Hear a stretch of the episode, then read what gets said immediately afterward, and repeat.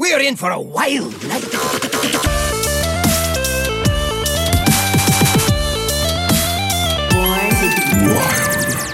Welcome, welcome, welcome to another episode of Born to Be Wild. I am your stand in host, Blue Train, but Nate's here. We just had some technical difficulties, so I rolled the intro music. Nate, Hey, welcome everybody to episode 136 of Born to Be Wild, a wild exclusive Hearthstone podcast where we have fun hanging out with friends, talking about the wild format of Hearthstone and spotlighting members of the wild community. I'm your host, as always, Nate Wolf. It is great to be back on this beautiful winter Friday evening here in uh, southern, southern, sunny Southern California. It's uh, it is winter. That means it's uh, 75 degrees here instead of uh, 80. So it's uh, p- palm tree Christmas this year for me.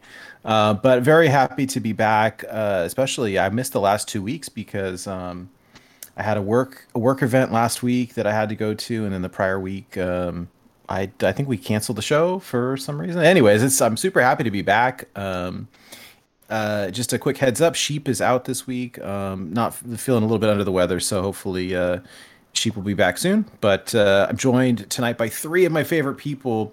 So first, Hydralus, welcome back. How are you tonight? I'm doing great, much much better than I was earlier this week. I was uh, feeling more like sheep earlier this week. I was not well, but I am here. I am feeling great, and I'm happy for some lore tonight. Do do Hydralisks like throw up like acid, or is that just aliens? Um, I, I don't think you would want to be anywhere near me when that happens. Uh, This is not the. It's not Let's not- StarCraft lore tonight. it's I'm picturing you like one of the vultures that one of their their weapons is projectile vomiting. yeah, like acid spores. Like, so um, it's not good for your teeth either. I'm sure. Ugh, gross. Well, it's great to yeah, I missed everybody. So it's great to to hear your voice and to see you on screen. Um, as I mentioned, Sheep is not with us tonight, and uh, the the man behind the curtains, our very own um, Santa surprise Pikachu Blue Train. Welcome back. Thank you for running things. Appreciate that. And uh, how are you this week? I'm well. I'm a poor substitute for sheep, but I'll endeavor to do my best. No, it's been a, it's been a busy week. Um, I have the next two weeks off for uh, Christmas and the holidays, which I'm very much looking forward to. Uh, but you know how it is with work. Uh, the prep to, to make sure that things would uh, not crater in my absence meant that uh, it was a pretty intense uh, couple weeks. But you know, wasn't all it wasn't all work. We got to hang out the other night, Nate, and play some Marvel Snap, which was a lot of fun. Um, yeah, looking forward to, to, to having this lore episode be my inaugural vacation kickoff. All right, let's go. Nice. Yeah. And uh, our returning lore master, Goliath the Dwarf, is here tonight. Very festive in your red uh, Christmas sweater over there. I'd love to see it. Welcome back. How are you, Goliath? ah, I am doing quite well overall. I am very much feeling what you're talking about, Blue. Uh, working in the newspaper business, people still expect a paper to come out even when the reporters are on vacation. So I've been front loading a lot of stuff, trying to write like three weeks worth of newspaper stories at once with non-time sensitive things. It's been a bit been a bit intensive week, especially since uh, a lot of people in my area have been coming down with the flu. But um, I'm feeling uh, healthy myself, thank goodness, and I am very much looking forward to. Uh, coincidentally, we just had our first significant snowfall uh, last night, so I find it very appropriate as I'm glancing out my window with new snow on the ground, talking about one of the snowiest bits of lore that we possibly could. Nice, nice. Not quite the palm Oh. tree Christmas that Nate described. no, no, I look forward to being a snowbird someday, 50 years in the future. That's that's why Hydra and I ended up uh, in this part of Canada because uh, there no there's no no snowbird destination in Canada unless you count Turks and Caicos, which isn't really part of Canada. So so British Columbia is uh, depending on where you are can be relatively mild, but uh, it's still chilly out there. It's uh it's, it's right at freezing. It's like what 30 36 degrees, 34 degrees.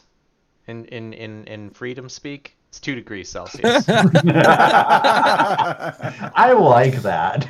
That's hilarious. Yes, we definitely migrated to the the right place where um like Nate, we do have palm trees, but they don't get as big. They're kind of small.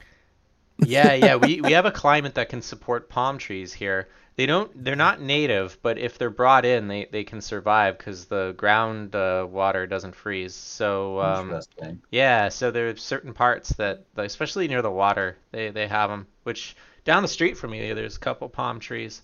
I it was the first time I came here. It was really what struck me. How are there palm trees here, and why don't I live here?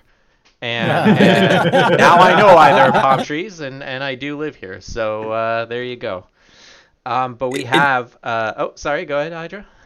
I was gonna say it still blows my mind because a lot of the, the houses in my neighborhood have them too. People like to put them in their front yards, and I, when I just go walking around, I'm like, where do I live? Because I grew up in places that this was impossible for this to happen.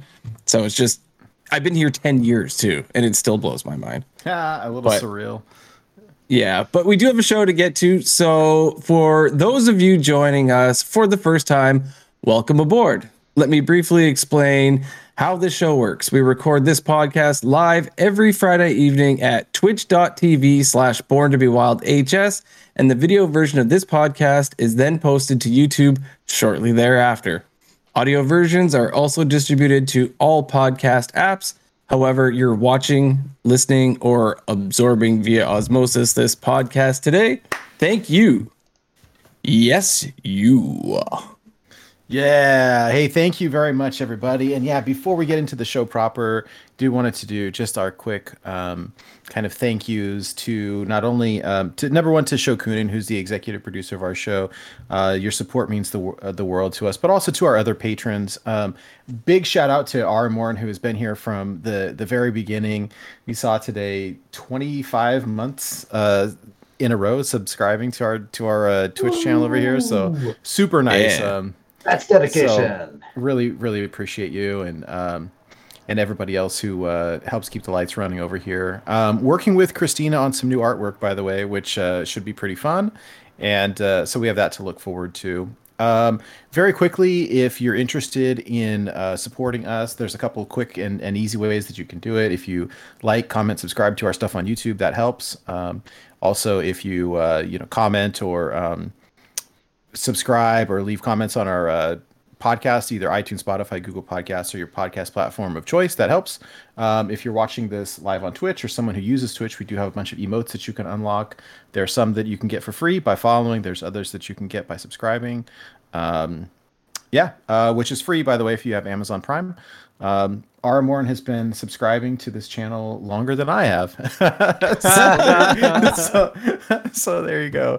Um, we do have, I always forget about this, but we do have some pretty cool merch that's up. Uh, there's links to it on our website. Um, I have pictures of Schmoopy Daddy and Schmoopy Mommy wearing our shirts. I love it. Um, and uh, if you all are interested, uh, there's a link to that on our website.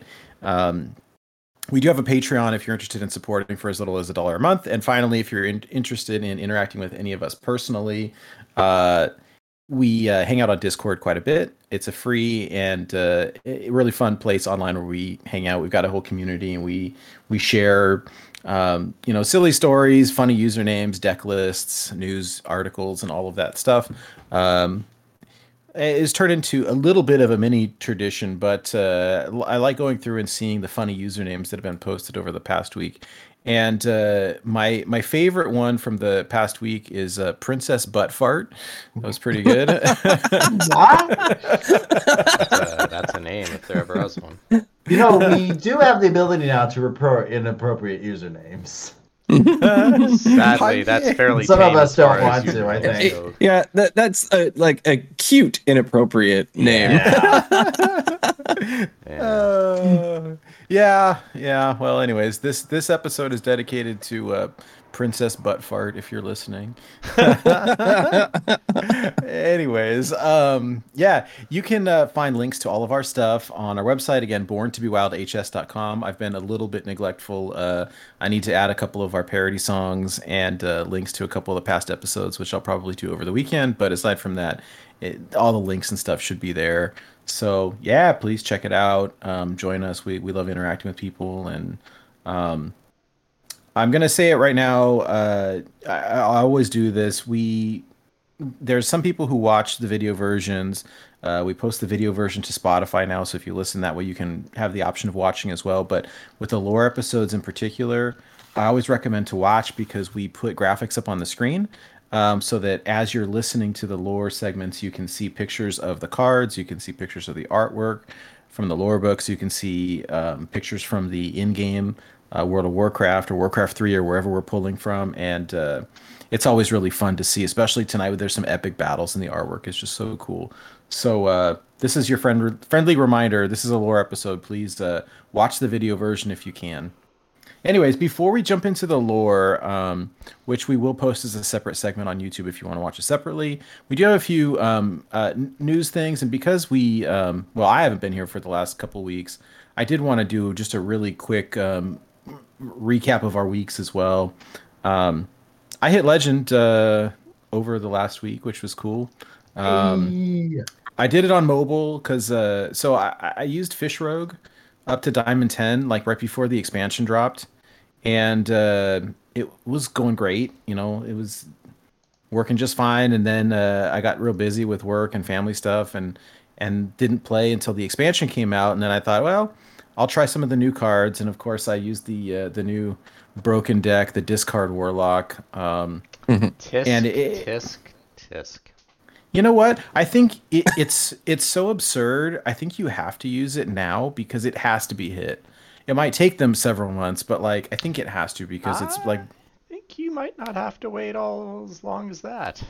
I wouldn't. Well, it sounds like we're gonna get uh, some some balance changes uh, coming in the next week or so. I don't want to necessarily say nerfs because there, There- might be some buffs too. They're going to be balance changes on the 21st. That's Tuesday. I think that it's all Oh, there confirmed that the uh, that there's going to be a balance update. And while we don't have any real details, um, I think that with some Twitter activity we saw earlier in the week, um, they alluded to the fact that there's going to be something done about Wild. Interestingly enough, um, while discard warlock it's been hard to get good stats on it because everyone's playing it and like it's hard to get stats on a deck when it's mirror after mirror. Um, apparently uh, i was talking to wild community leader and figurehead james corbett games earlier today. He mentioned that shaman collectively as a class had a higher win rate than warlock this morning. I don't know if it held but uh, free shaman uh, leading the way uh, seems like things are already kind of shifting. It'll be interesting to see what they do. Um, we all think they're Yeah. do something about discard Warlock because it has like a similar play pattern to like darkest hour and like some of the other warlock decks they nerfed, but. Uh, I, I, I we'll, we'll see, but I think there's going to be some kind of balance change on um, Monday, uh, or sorry, Tuesday. But Yeah. uh, yeah, fingers I crossed. anticipate.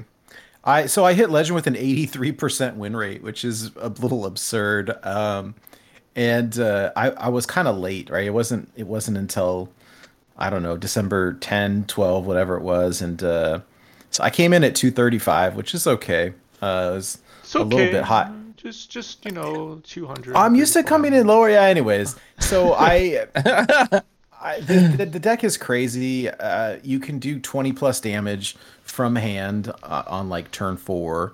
Or Did you or whatever. verse? Like, did, did you have a lot of mirrors in that? or- Yes, yes, but it, I, I a ton of them, a ton of them. But it was still early, and I think that people like here's what happens, right? People post the deck, and people say like, "Oh, this is the meta tyrant. Oh, the deck is broken," but that doesn't teach you how to play it. And so Yeah. I was playing a bunch of mirrors, but people were playing it poorly, and so I was winning. Um, and and so, you know once but once you figure out the play pattern, like it's it's pretty straightforward. It's just it's different. It's not like you're just dumping hand every turn. You, you're like, gosh, especially the first handful of turns, I was like just tap tap tap, and then I dump and like OTK people. It was crazy. So it depends what you're facing, what your matchup is, but there's there's a little bit of nuance to it. But yeah, I, I've been kind of like I hit Wild Legend and then I've been steering clear because I, I'm tired of facing Warlock mirror matches. But it's uh yeah, no, here's the thing, right? You you have to um especially you trying to grind for for legend, like you get punished for mistakes uh that you make, but I have to, you know, return the favor in kind, right? If someone makes a mistake, I'm going to capitalize on it because I'm a, a mean person, but I also like winning games. So there we go. Um, anyways, uh, Q Q Hydra to uh welcome welcome us to the news. Okay, so before we, we jump into the news, um, so because I'm running the audio, um, the guys can't Hi- hear it. So so I could say that I played the news bumper, and and no I'm one sure would be the wiser. So, Hydra can just sing it live. so so so wait I, I i am going to rise above my personal dislike of the news bumper and take a hit for the show and i'm going to play it now i'm off cam tonight because i have a little bit of a headache light more than noise so i promise you that as as i play the bumper i am wincing and grinning and and clenching my teeth all right, so so here we go. As promised, the news bumper. All right, I, I, I'm I'm thinking of chickening out here. All right, I'm playing it. Welcome to the news. The news is so good. Okay, I did it. And Nate, you can verify it after. Thank you. Thank you so much. I hope all you can think about when you go to sleep tonight is my beautiful voice. It Synthetically sounds, altered. It sounds nothing like you. Oh. Well, uh, happy feast of Winter Veil, everybody. Free things. Yeah. We got some free things. Uh, you know, I have to say, this is pretty generous. Now, the generosity that I speak of is uh, 10 free packs of Hearthstone. Um, and if you're a multi region gamer, then times however many regions you play on. Um, Two packs of the last five sets. Uh, so basically last year and this year. Um, and, uh, you know, it's funny the minute that that something nice is done, everyone jumps to the worst possible place.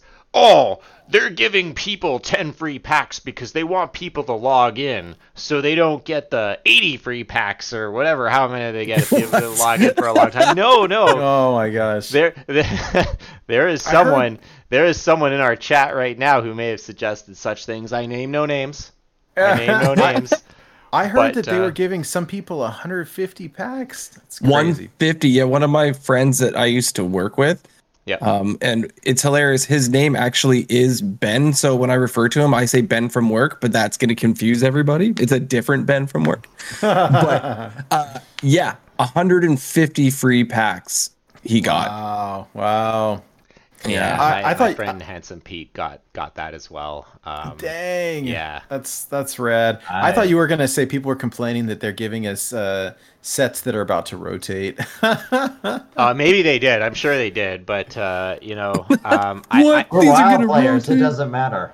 yeah, let's all complain right. about our free stuff. I want a refund. hey guys, I've been playing. I've been playing other games along with Hearthstone, Marvel Snap, Magic: The Gathering. You you get a relative bargain by comparison. I'm not just saying this. Um, I, I you know go go check it out for yourselves. Uh, you know, ten free packs is uh, is pretty sweet. Um, Yeah, no, you know what? I my so my kid is is free to play. Oh, for the most part, every once in a while he'll get something, but but mostly free to play. And um, ten free packs uh, is amazing for someone who's not regularly buying, you know, cosmetics and bundles and stuff. And so- Especially with duplicate protection because it's Yeah. all new stuff. Yep. yeah, Very handy for me. Yeah, I think it's great. I am a largely free to play, except when I am very, very tempted by the occasional cosmetic. It's, it's happening more and more lately because they're turning out a lot more cosmetics. Yeah, Oh my in- In, that regard, maybe quantity over quality in some cases, but you uh, know, yeah. I'm still waiting. By the way, I'm, I'm- we got a lot to touch on tonight, but like we just got the best rogue portrait that I have ever seen. Um, uh, the the new Edwin portrait is amazing. I'm still a little irritated that like I don't want the five packs that came with it that that made the price jump by ten dollars, but like I thought that was the whole point of Runestone, so that I could just buy the portrait and not the packs. I think like, I think when they made that declarative statement, there was a little asterisk that said battlegrounds only. But uh, I don't know. Hmm. Maybe maybe these things tend to la- lag a little bit, so maybe maybe we'll see that change next year. I I Well, hope, but you know. whatever you know i mean for me because we kind of wail out is like okay cool now i'm sitting on five rogue packs and i'll open them next expansion whatever um and it's fine it's fine but i my my wife gave me the talk this week because like my spending on hearthstone is has like is is kind of in the danger zone right now. And it doesn't help that it's like christmas. And not everyone celebrates i, I realize but like the holidays are here. Eh, eh, that you know buying presents for people and then my son's birthday's in january and so it's just like the, the finances get a little bit rough this time of mm-hmm. year and meanwhile i'm sitting here buying a golden like three diamond portraits oh my Oh, nay. Goodness gracious, i mean they look cool they do. The Uh, diamonds were really nice. Oh, I didn't put it in the notes here because I forgot, but real briefly, there was so somebody from PC Gamer uh, tweeted last week, like, "Hey, anyone want to share their opinion on uh, the signature cards?"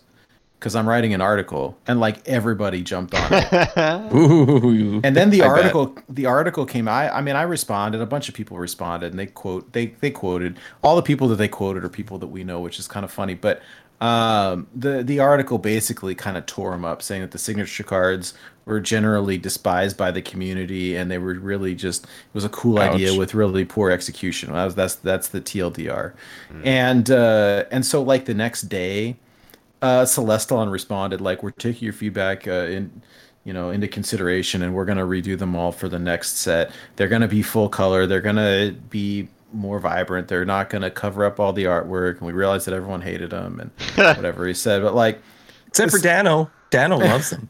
you know, I, I like the concept, but y- you know what it looks like to me? It's the Han Solo flo- frozen in carbonite.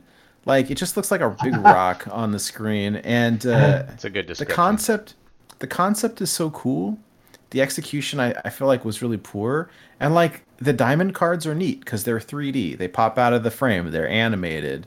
Like the diamond thing itself is kind of like chunky and ugly in my opinion. But like the, the concept of it is really cool.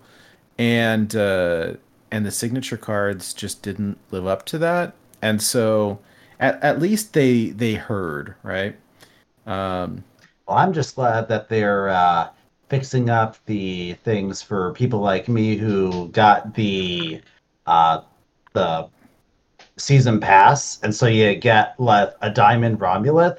But then I opened a package and I got a signature Romulith, and so I have like mm. duplicates, two special things. You can't change out either one of them. So Oh, yeah, so they do the update, uh, all, all of us we're going to get a random free legendary. Yes, yeah, that's pretty Cool. cool.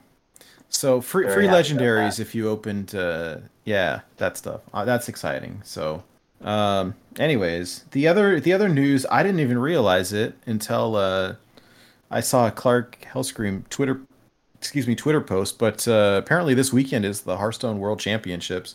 Um, I didn't know. Like, I feel like their advertising is not great because I'm like a the Hearthstone Twitter like news hound, and I didn't realize. Um, They've been tweeting But anyways- pretty regularly about Should it. Should be but, in the game because not everyone has Twitter. yeah. You know what? One I of the best things Twitter. that, I, or maybe the healthier things I think that I did was, I turned off my notifications for Twitter, and like they're there when I tr- when I open it up and check it, but my phone's not buzzing every thirty seconds anymore, and it, it's just so much healthier. I think. oh But, yeah, uh, definitely. And anyways, so the uh, Wait, Hearthstone Nate, World you Champions. Had your phone buzz you every time someone tweeted something on your? No, no, but but I had a few people like the Hearthstone dev accounts. Um, I had notifications turned on because I wanted to see the news like right away, Uh-huh. and I just I just disabled them all. And I just I just check when I log in, um, so I still see them, just not immediately, and uh, it's saving my my mental health a little bit, I think. But um, Very good. yeah. So uh so yeah, worlds worlds are this weekend. There are Twitch drops uh or YouTube YouTube drops rather. Um so you can get up to two free packs. Uh you watched for 2 hours, you get a pack. You watch 2 more hours, you get a pack. So And apparently, you don't have to do that all like in a row. I guess it'll yeah, stack yeah, i- they- if you do it in pieces. Yeah, they they they said that. They said it uh um it, it will stack. It's uh what is the word that I'm looking for? Um cumulative, right? So you can start watching um today or tomorrow or whenever and then it, it'll just tally and once you get the full 4, you'll get your two packs. So, yeah. You yeah, so someone someone tell us the the funny part of of all of this. Well, see, there's a new cl- there, there- there's a new class in this set. I don't I don't know if y'all y'all were aware. Uh, Death Knight, um, and there was a little bit of a controversy uh, that um, if someone brought Death Knight to Worlds as part of their lineup, because in in Conquest lineup you bring four decks and then your opponent bans one they said, hey, if someone brings Death Knight, you're not allowed to ban it. And that was a huge controversy until everyone realized no one's going to bring it.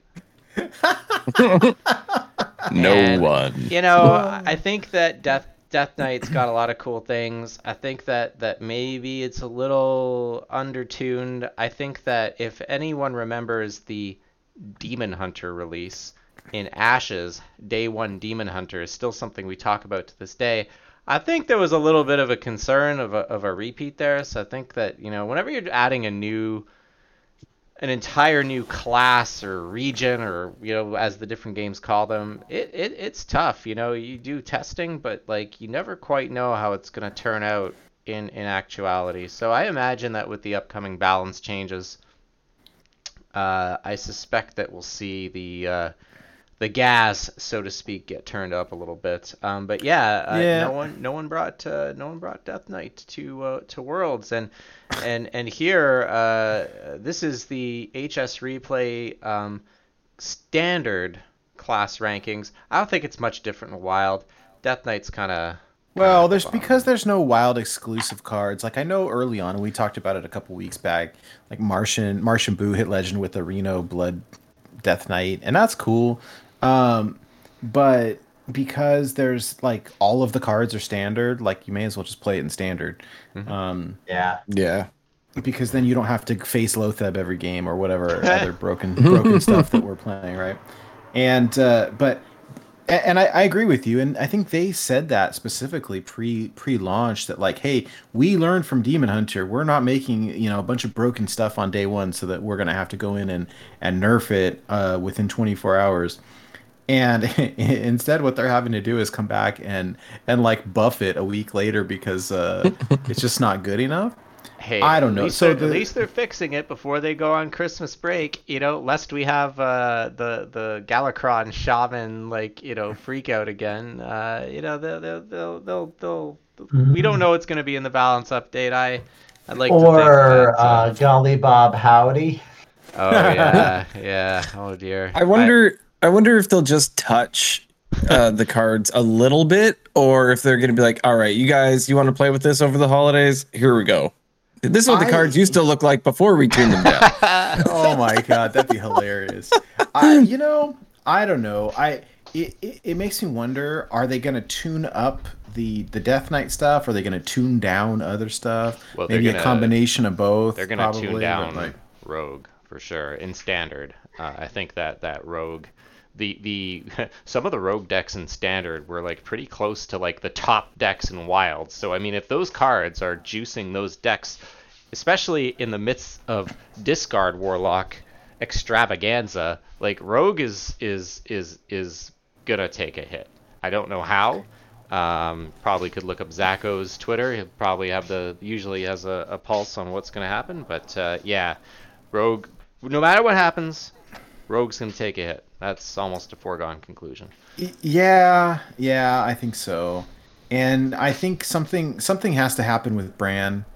I don't think that Denath. There was a meme that we posted. I think it was last week, or or I saw floating around of you know the Grim Reaper going visiting all the doors, and it was uh, and they had subbed like Brann over the top of it, which was so funny because it's Oh um, man, that's such a. I I I I'm kind of scared. Like Brann's such a wild staple. Like it would be. it, you know Just take it out of standard. That's it.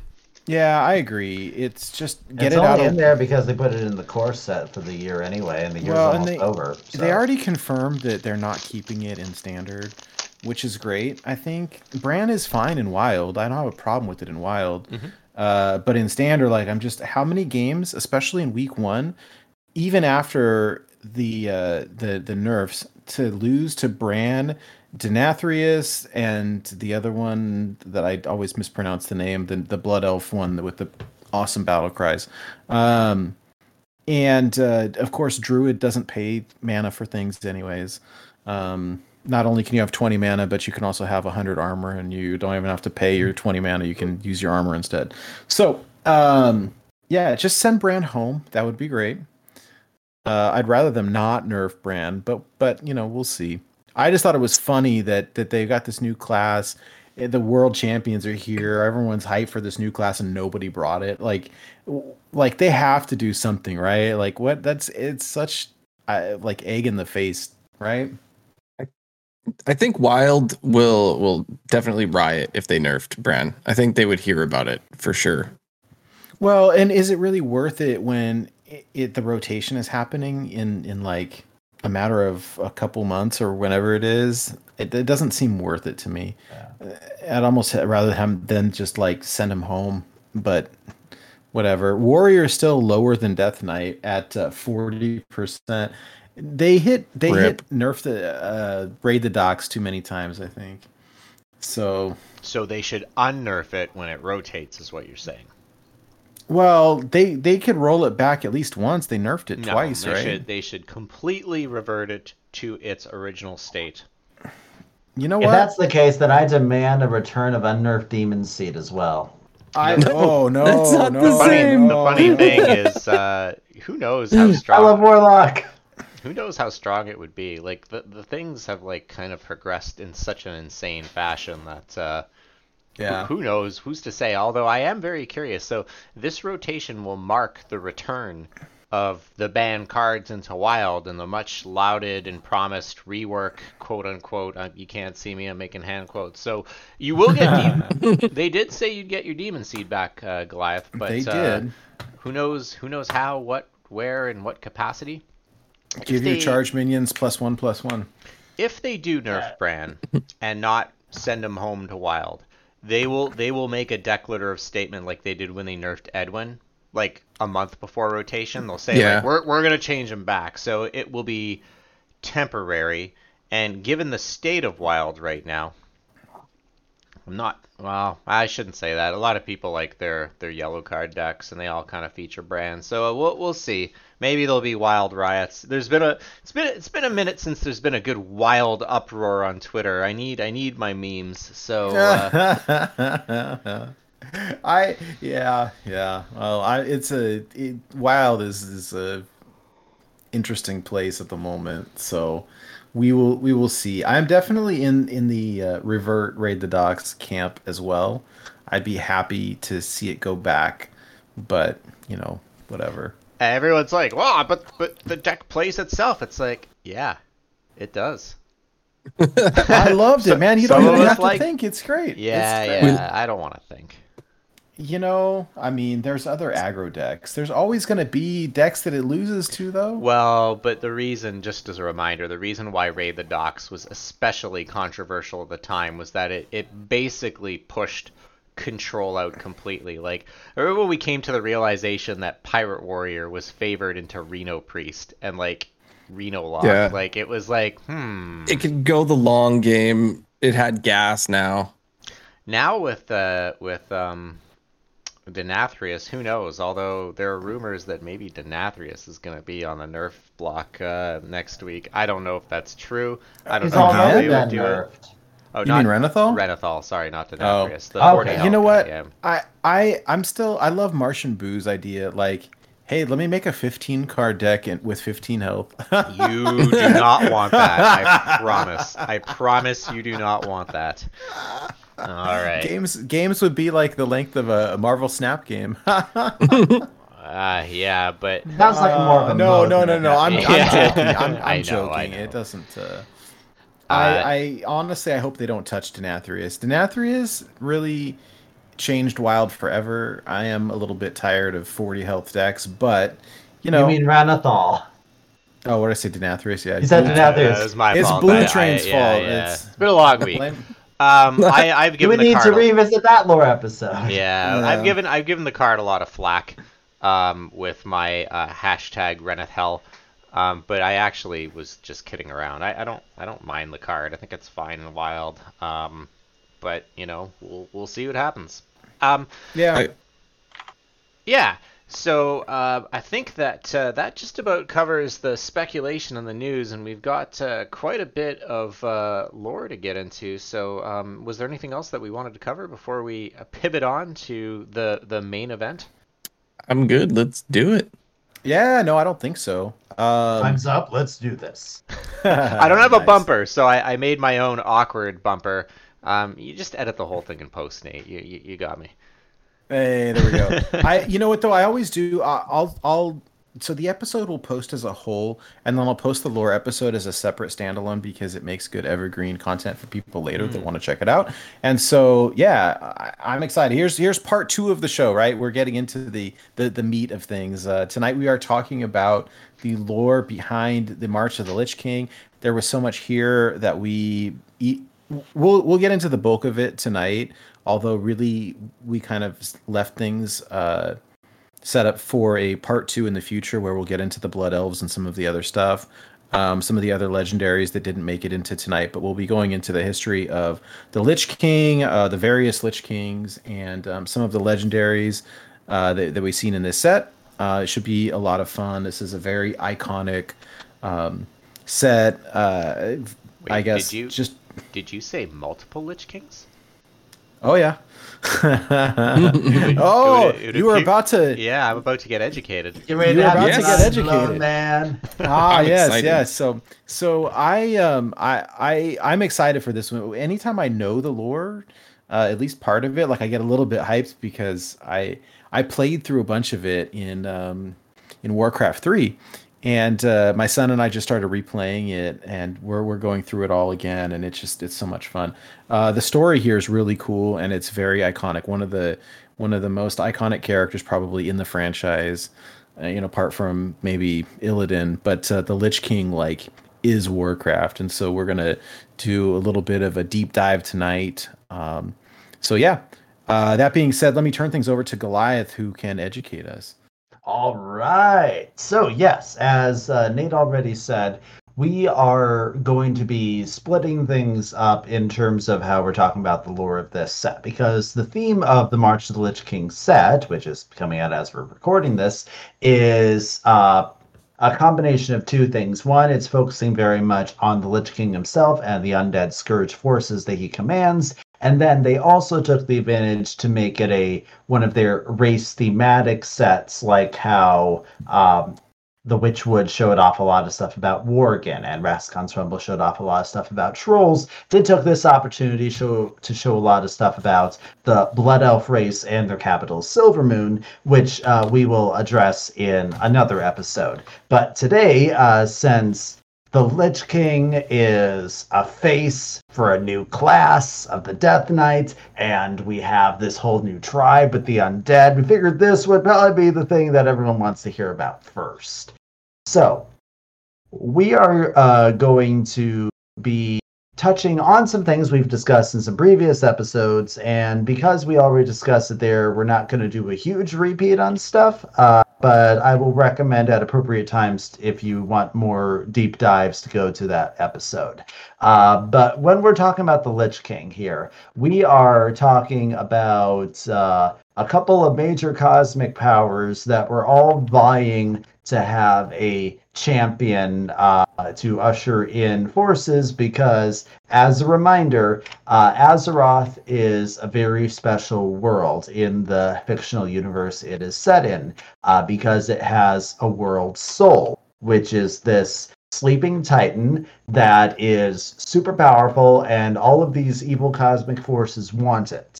Um, so we are going to start with uh, touching on from previous set regarding the jailer and the maw because that is where current lore states the lich king ultimately came from in terms of the power with the famous helm of domination and frostmourne uh, the big blade that he carries all the time and goes frostmourne hungers. Um, so those two things were crafted by the Primus, which, if you remember from our uh, Shadowlands episode talking about Castle Nathria, uh, the Primus is a guy who is like this um, master of st- battle strategy and rules over the Shadowlands, the the afterlife realm of Maldraxxus. And um, there, there was a time where he uh, decided that he was getting suspicious that the jailer was up to no good down in the maw, and so he went down to investigate. And turns out he was right, but uh, a little too right because he actually got ambushed and uh, his memories were stolen from him, and the jailer forced him to use his knowledge of uh, the runes and the language of domination that he created to make the Helm of Domination and Frostmourne, which the jailer hoped to cast out into the physical world and spread the influence of death through a champion. Now, he did this through the Dreadlords, which, as we talked about in that Shadowlands episode, were initially uh, actually created by Sire Denathrius and the Stoneright uh, to be like the ultimate uh, spies and infiltration agents for the realm of death. And that's what they did. They they went out into the material world and the twisting nether and managed to get themselves recruited into the Burning Legion. And uh, uh, there's it gets to this point where the Burning Legion really wants to take over Azeroth. As I said, like every evil cosmic force seems to want that. And um, they had previously tried and failed with the whole plan of getting orcs to drink demon blood and having them uh, conquer Azeroth to weaken them for a full demonic invasion. The whole orc thing didn't work out because there was division in the ranks and infighting, and so the demon lord Kil'jaeden decides, you know what? Let's create let, let's try this again, but this time we'll create an army that can't disobey, that has absolutely no free will, and then we won't have any trouble with infighting. So, um, touching a bit on Ashes of Outland, uh, we talked way back then about how it became Outland because there was this orc shaman named Ner'zhul who was attempting this big ritual summoning a ton of portals that uh, the orcs could use to conquer like an infinite number of worlds. Uh, but the ritual didn't quite go as planned. It uh, got disrupted and basically blew up the entire world, melding it into the twisting nether partially. Yeah, Oops. yeah, b- big Oops. whoopsie. Ner- Ner'zhul and his followers tried to escape, but uh, Kil'jaeden wasn't very happy with their big whoopsie and the fact that they were trying to get away from him. So he took uh, Ner'zhul and tortured him, like very severely, as only the Burning Legion can do, until Ner'zhul begged for death, um, which Kil'jaeden would grant him. Uh, but only if he agreed to serve as their tool. Because what uh, Kil'jaeden needed was a powerful spirit who was skilled in wielding magic to take on these tools that his very handy Dreadlord servants just so happen to have uh, available. They're like, hey, you know, we uh, look here. Here are these uh, the, these things from the realm of death, but know that they're totally not an ulterior motive here. This only serves the Legion, say the Dreadlord. Um, and uh, is like, yeah, sure, let's take Ner'zhul Spirit and we'll uh, merge him into these things. And we send him down to Azeroth, and he acts as our agent to weaken the world for us. Um, in order to serve as a prison, Ner'zhul and the uh, helm and uh, set of enchanted armor that was created created and Frostmourne, they're all sealed in this block of ice that is being described as hard as diamond. Like this isn't uh, you set this out in the sun and it's going to melt or anything. This is like enchanted magic ice from deep within the twisting nether. And uh, you just kind of summons a whole lot of power, which is uh, this is something that's really difficult for the demons to do. It takes a lot of power to be able to open a portal in order to even send uh, one thing down onto Azeroth. Um, that's why they, they tend to need people on the other side to open up portals for them to cross over. Um, and so this big block of ice just hurtles down into Northrend and lands on top of this glacier called Icecrown. And it just so happens that during the fall, it's kind of like a meteorite and it gets a little warped and it happens to look like a throne and becomes known as the Frozen Throne. Um, several of the Dreadlords are sent to uh, help uh, keep an eye on the Lich King and uh, basically act as his jailers. Uh, we Wait, have. Sorry, can I interject real quick just to clarify? ahead. Right. So Mhm. so Ner'zhul essentially is turned into the first Lich King, right? Yes, He's- yes. He's, Ner'zhul, he's tortured to the point the where- Lich King. okay. So he's tortured to the point of of like wanting death. In, in which case he's put in this uh, block of ice, but he's also got the helm of domination and the armor and the sword that are all imbued with these runes, and now he's kind of taken over um, as the first Lich King you see in the picture here. Um, and then in this big like diamond ice block.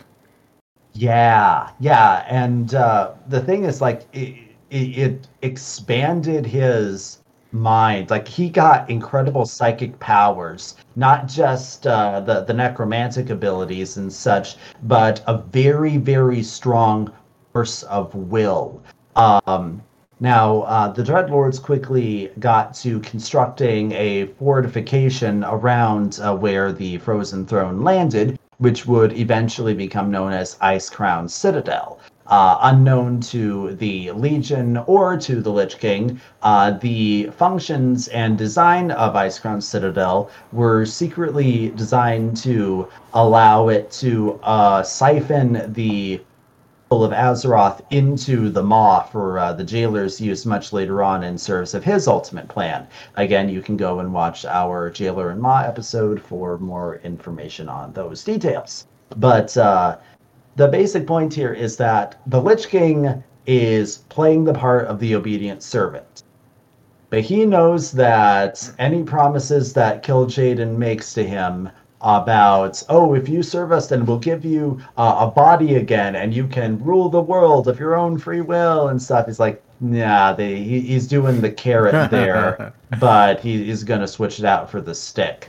And also, like, he literally tortured him to the point of begging for death and cracked his sanity and everything. Uh, the Lich King hates the Legion, but, you know, he, you're surrounded by all these dreadlords. There's only so much that you can do. And so he plays the long game and slowly outwitting them and making them think that every step of his plan is their idea. Um, but secretly trying to amass his own loyal champions that will fight for him when the time comes to break away from the Legion. So um, he has a lot of uh, steps in his plan uh, about spreading and creating this plague of undeath, which I will start out by saying. Uh, remember those big psychic powers? He literally starts by controlling this thing with his mind because it's just him who's doing all this. He doesn't have any minions yet. And uh, so he literally just moves around and controls his plague of undeath with his mind in Northrend to start the first infections. Like, you know, some wild bees come under his control, a couple outlying human settlements, uh, and then slowly he begins to uh, gather these more minds into uh, his control. And with every mind that he enslaves by raising into undeath, their knowledge and awareness fuels his own like his mind and and power expand with every minion that is brought under his control. And um, he's not picky about who he brings under his control. He's currently working on dominating all of northrend right now. Uh, two of the big things that he starts with are uh, dominating local ice trolls and uh, which uh, we'll talk a bit more about later on when we cover some different types of undead. Um, but uh, one of the big things, the first big challenge that he has to deal with is uh, an event known as the War of the Spider, when he comes into conflict with the insectoid race that lives under Northrend, known as the Nerubians, and their great king, Anub'arak. Uh, it just so happens that these guys are immune to the plague of death, but they can still be raised into undeath if you manage to kill them normally and then use necromancy on them. So it's a long fight uh, until uh, Anub'arak is at last overwhelmed, and then he's risen up and turned against his own people. And so that is a legendary from all the way back in the Grand Tournament who I actually never really see used or whatnot, but he is a very significant character in the story of the Lich King and the Scourge, and uh, uh, he plays a bit in Warcraft 3 actually. If uh, uh Nate was just pointing this out a day or two ago, right? Yeah, yeah, yeah. We're playing it right now. Well, and then speaking of uh, necromancers, right? Doesn't our, our good buddy uh, Kel'Thuzad make make an appearance here? Yes, yes, he's the very next step. In fact, uh, Nubarak uh, made the Lich King realize that if you can get like some really powerful key players under your control, they can be game changers there. Uh, you might say that he discovered the power of putting legendary cards in his deck.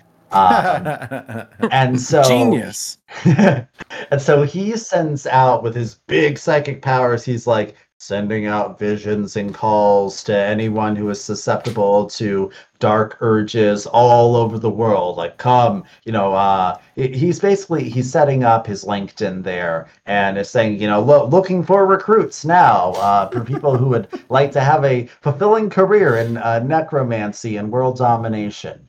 Um Kel'Thuzad happens to be one such person. Uh, he is a mage of Dalaran, formerly uh, very high-ranking archmage and stuff, but he got really curious about necromancy, which is expressly forbidden by the mages of Dalaran, and he had all his titles stripped away, and he was on the verge of being outright exiled from the city.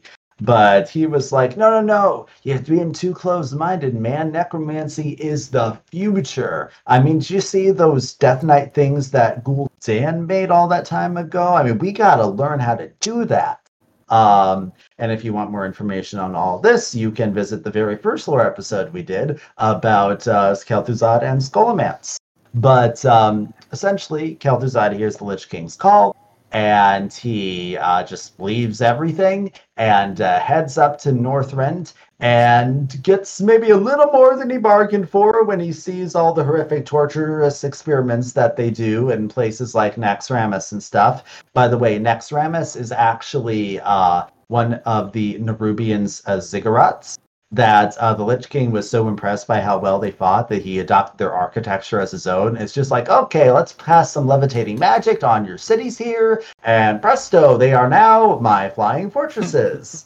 and uh, Kel'Thuzad visits one of those, and uh, he's at first wants to cut and run, but uh, Anub'arak and the other Lich King servants make it clear the time for second thoughts has well passed.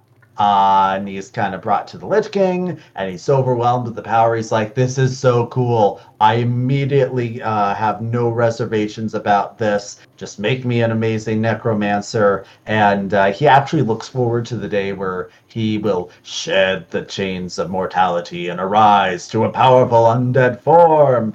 Eh, foreshadowing.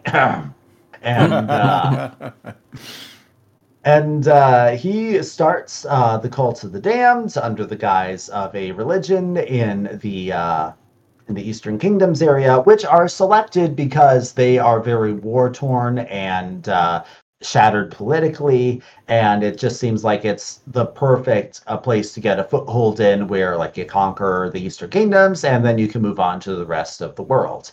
Um, and they work. Uh, they make uh, Scholomance, and that is their headquarters. They do all sorts of undead experiments. That's actually where abominations are invented, and uh, get going on that plague of death there. Um, and that is Kel'Thuzad's uh, main part of the story. Now, we have uh, one card that I was very excited about because of its lore significance. The new Death Knight class is the Plagued Grain, and uh, Nate, I know you recognized that straight away too, didn't you? Oh, immediately, yeah. So yeah, it, it's it's iconic from Warcraft three because you you I mean right, it's called the Scourge of, of Lordaeron, where all these um, townspeople are are turning into zombies and ghouls and and dying and they're trying to figure out like what the heck is going on and and it turns out that Kel'Thuzad and and company um, and the Lich King, right, powered by the Lich King, have these infected or plagued grain barrels, and the people are eating it, and then they're dying, and then they're being resurrected as zombies. And uh, Wow, And- you just made me remember so hard. That's so cool. right, I didn't even, think about it. even with the old chunky graphics like uh but it's so cool to you have like um arthas teams up with jaina and and uther and they're going around trying to figure out what's going on. Um and so i have a couple of cards here right? The plague grain clearly is, is is straight out of warcraft 3 but then army of the dead i just picked one right? But this is what's happening is your your villagers are eating this grain that's infected and they're dying and then they're being raised as as ghouls or or various undead right? Mm-hmm. Exactly. Yeah. The uh, the more the the lower level type, the the mindless swarm uh, type of undead is what they're generally being turned into. But yeah, that this is when uh, Kel'Thuzad realizes the time has come and uh, to get it going, and he actually coins the term of the scourge because he says that this is the flail, the whip, which will weaken uh, humanity here and uh, prepare them for what is to come. And then eventually the Scourge just gets adopted as the term to refer to all servants of the Lich King. And yeah, just like Nate said, uh, Arthas and Uther and Jaina all go uh, to to try to figure out the source of all this. And uh, as a recap, then uh, Arthas is the crown prince of uh, Lordaeron. Um, Jaina is an uh, a powerful mage who is uh, initially from the island nation of Kul Tiras, uh, studied in Dalaran under our old mage legendary buddy Antonidas. And uh, Uther was one of the original paladins, and of course we all know him as the main paladin cla- class hero.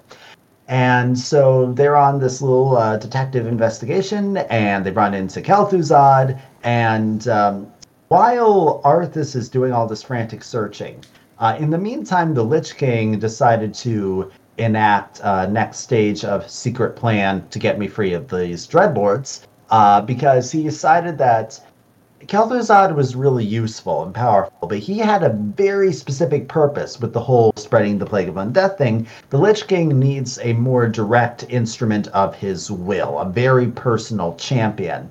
And he has the idea, hey, let's use Frostmourne because as soon as some powerful person takes the Frostmourne, it's going to consume their soul and I can control their mind and all of that sort of thing. And uh, he tricks the Dreadlords into thinking that it's their own idea to have a champion. Uh, so like, yeah, yeah, let's let's do this, man. We are we are so smart. Uh, we will trick someone into taking Frostmourne, and so uh, the Lich King manages to force some of his power to break off that chunk of diamond heart ice that contains Frostmourne in it, and it just like falls down to the base of the glacier, waiting for some unlucky sap to come along and grab it.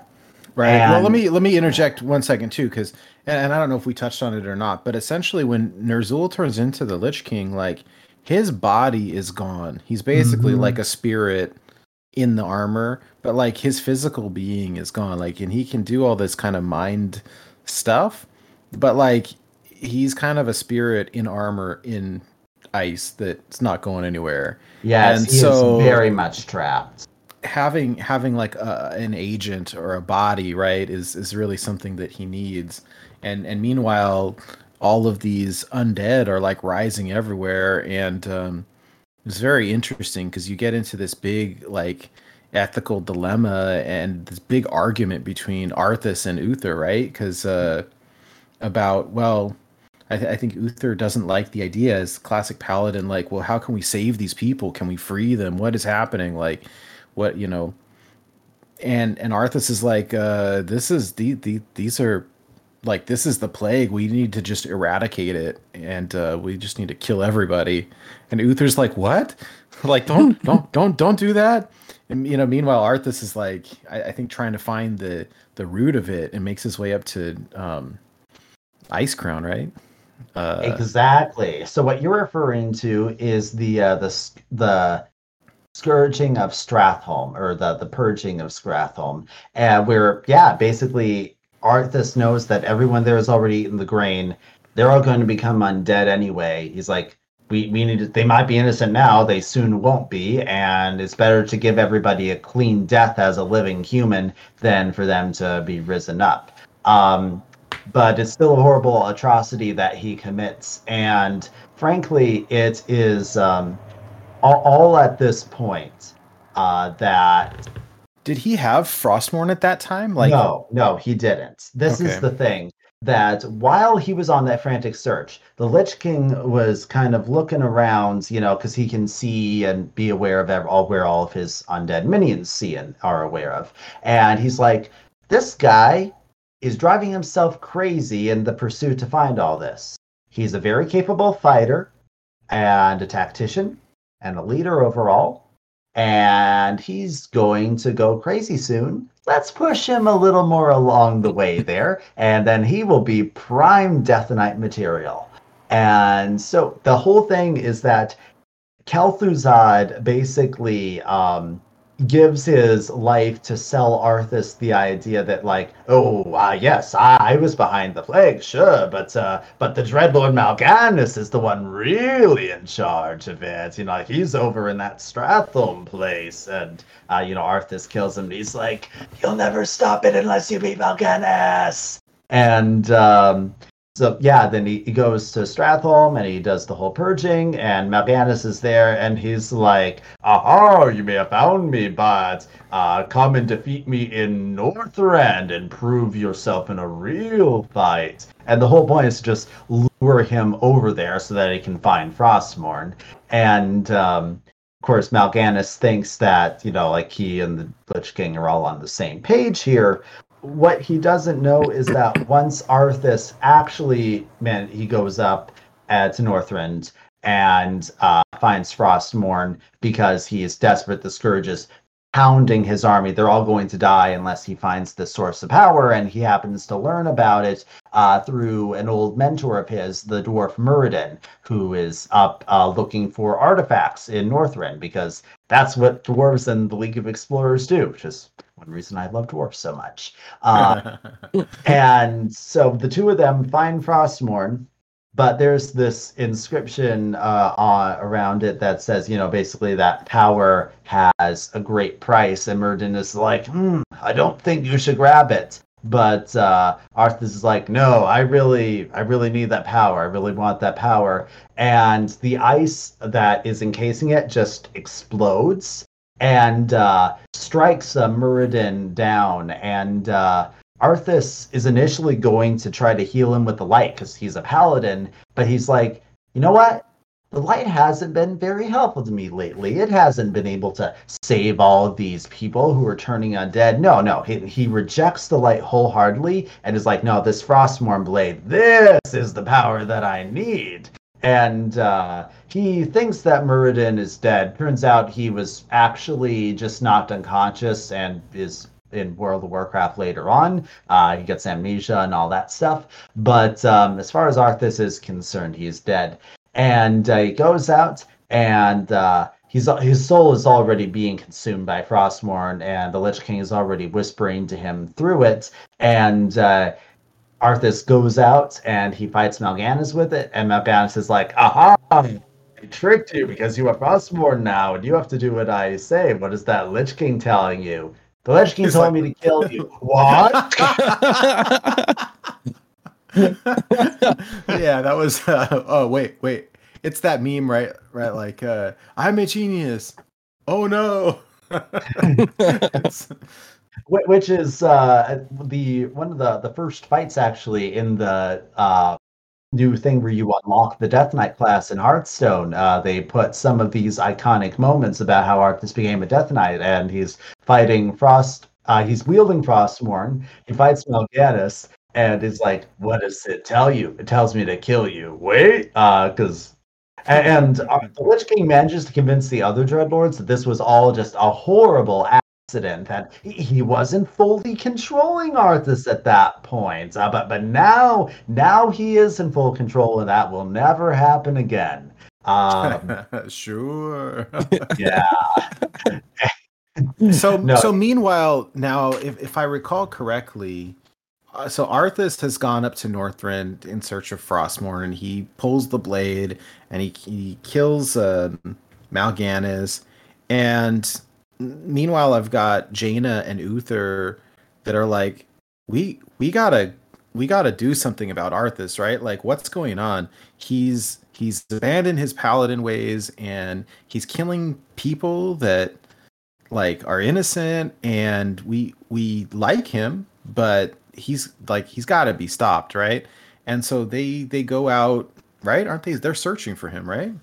Yeah, kind of. I mean, the Arthas kind of went out almost in secret to go to Northrend. His father was against it. In fact, his father sent orders for them to all go back. And so, like, uh, Arthas's men weren't going to commit treason against the king by disobeying the orders. So Arthas literally had to secretly have all of their ships burned, so they literally could not go back.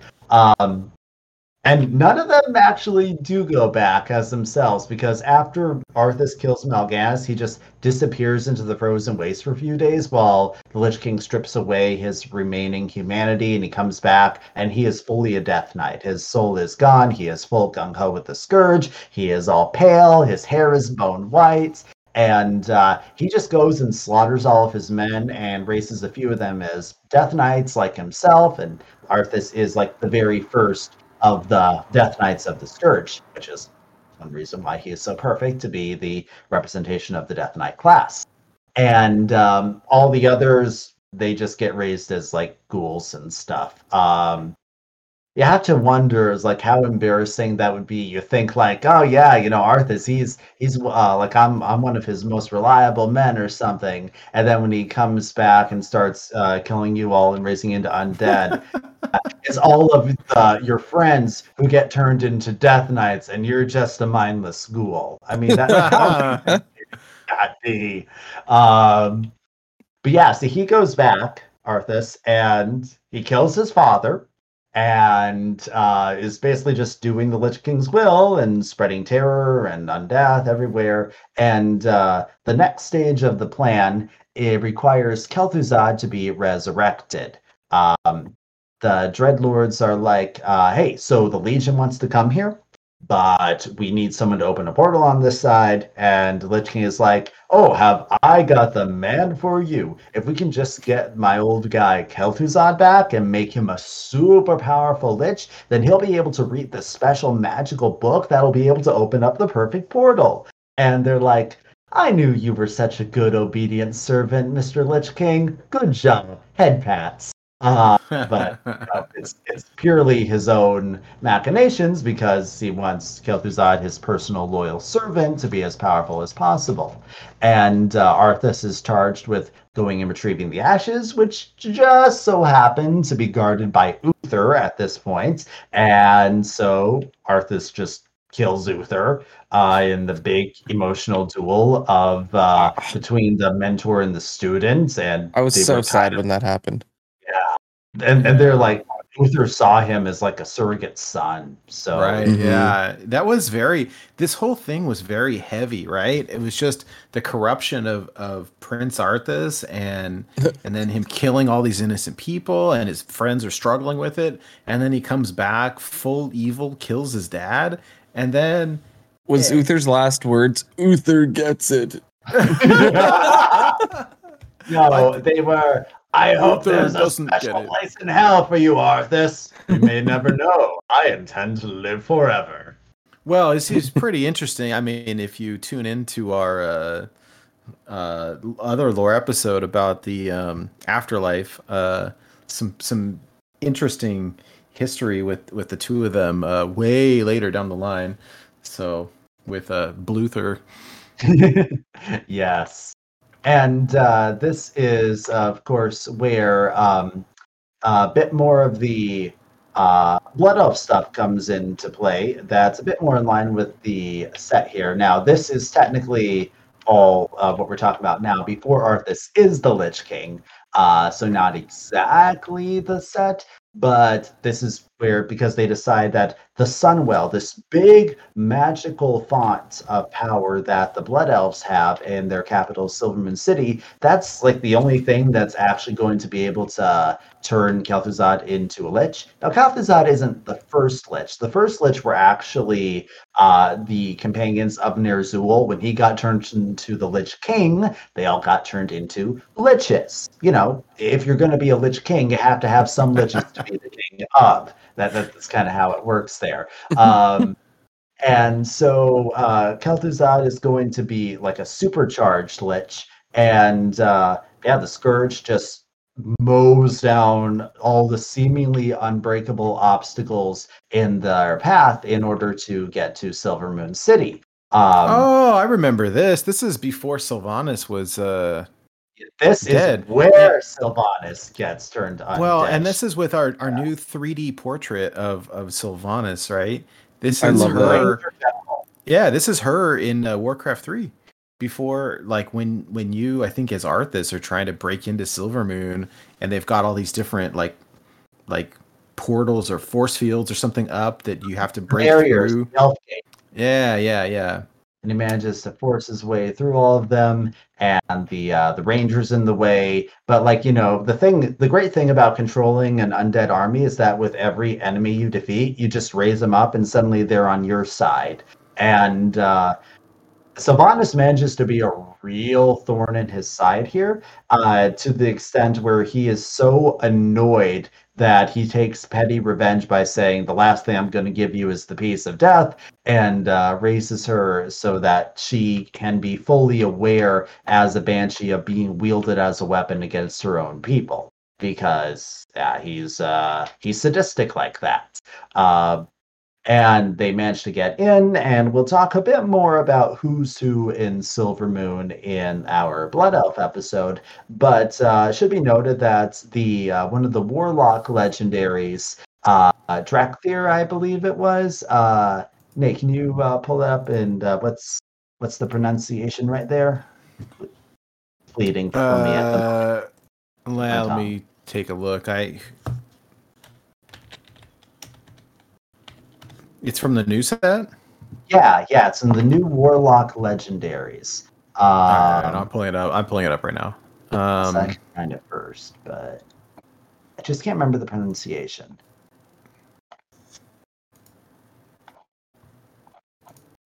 Uh, ah, found it, found it. Uh, Dar'Khan Drathir. That's it, that's it. And um, so ba- basically, he is a traitor uh, because he wants the Sunwell's power, and Arthas promises it to him if he just like opens the gates and stuff. So if, if it weren't for this guy, the Scourge would have never gotten to the Sunwell. But um, lets him in, and uh, starts gorging himself on the power. And of course, you know, uh, Arthas kills him because he's a backstabber and wants to tie up loose ends. We'll get more into that in the other episode. But um, uh, basically, now they, they have free rein and they toss in Kel'Thuzad's ashes, do some rituals, and presto, he's a lich now. Yay!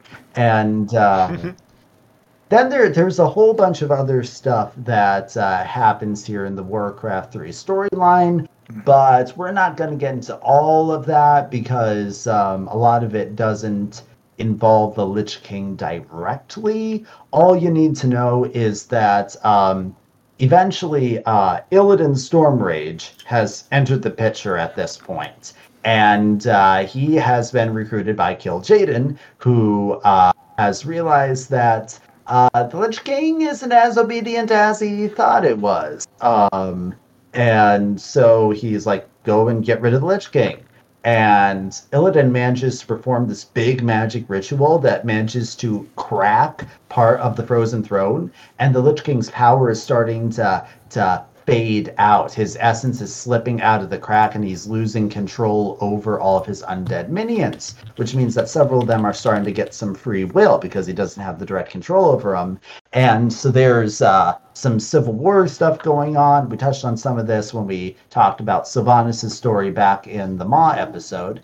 And uh, there be it's kind of like a civil war between the scourge and the undead like Sylvanas who are getting some free will. Uh Sylvanas actually ends up at one point uh, kidnapping Arthas and she almost kills him but because she is too determined to be sadistic and make him suffer about it, it gives Kel'Thuzad enough time to rush in and save him, and they're like best buddies now, really. Arthas and Kel'Thuzad are the closest thing that such people as them can have as friends.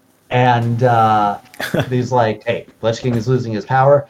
We, you need to go up to Northrend and uh, save him, basically. And that's what Arthas does. Kel'Thuzad remains in charge of Scourge forces down in the Eastern Kingdoms. That's where Naxxramas comes in. And um, eventually gets to the point where it's this showdown because Illidan has gone for a second shot at all this. He's a full-fledged assault on the Frozen Throne there, and he has a whole army of Blood Elves and Naga. And again, if you want more information on some of this stuff with Illidan, go to our Ashes of Outland episode. Yeah, it's pretty epic fight. The is- artwork is yeah. is is cool. Yeah, wait, uh, Blue, can you switch the slide?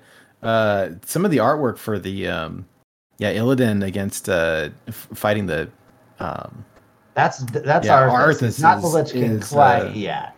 not not quite, but gosh, and and if you, just Google image it, like you talk about fan art, like everything under the sun. There's like a million of these. They're amazing. The Mhm. artwork is so cool. What an epic fight between probably Yeah. two of two of the most like iconic characters of, of It's the Demon Warcraft Hunter universe, right? Death Knight.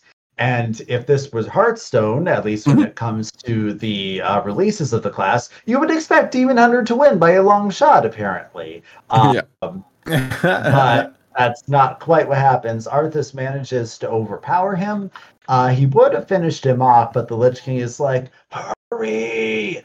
And uh, so Arthas just like uh, hurries on up to the Frozen Throne. And uh, the only way that the Lich King can survive at this point is uh, he commands Arthas to use Frostmourne to shatter the ice, which I guess that's the only thing that's powerful enough to really do it.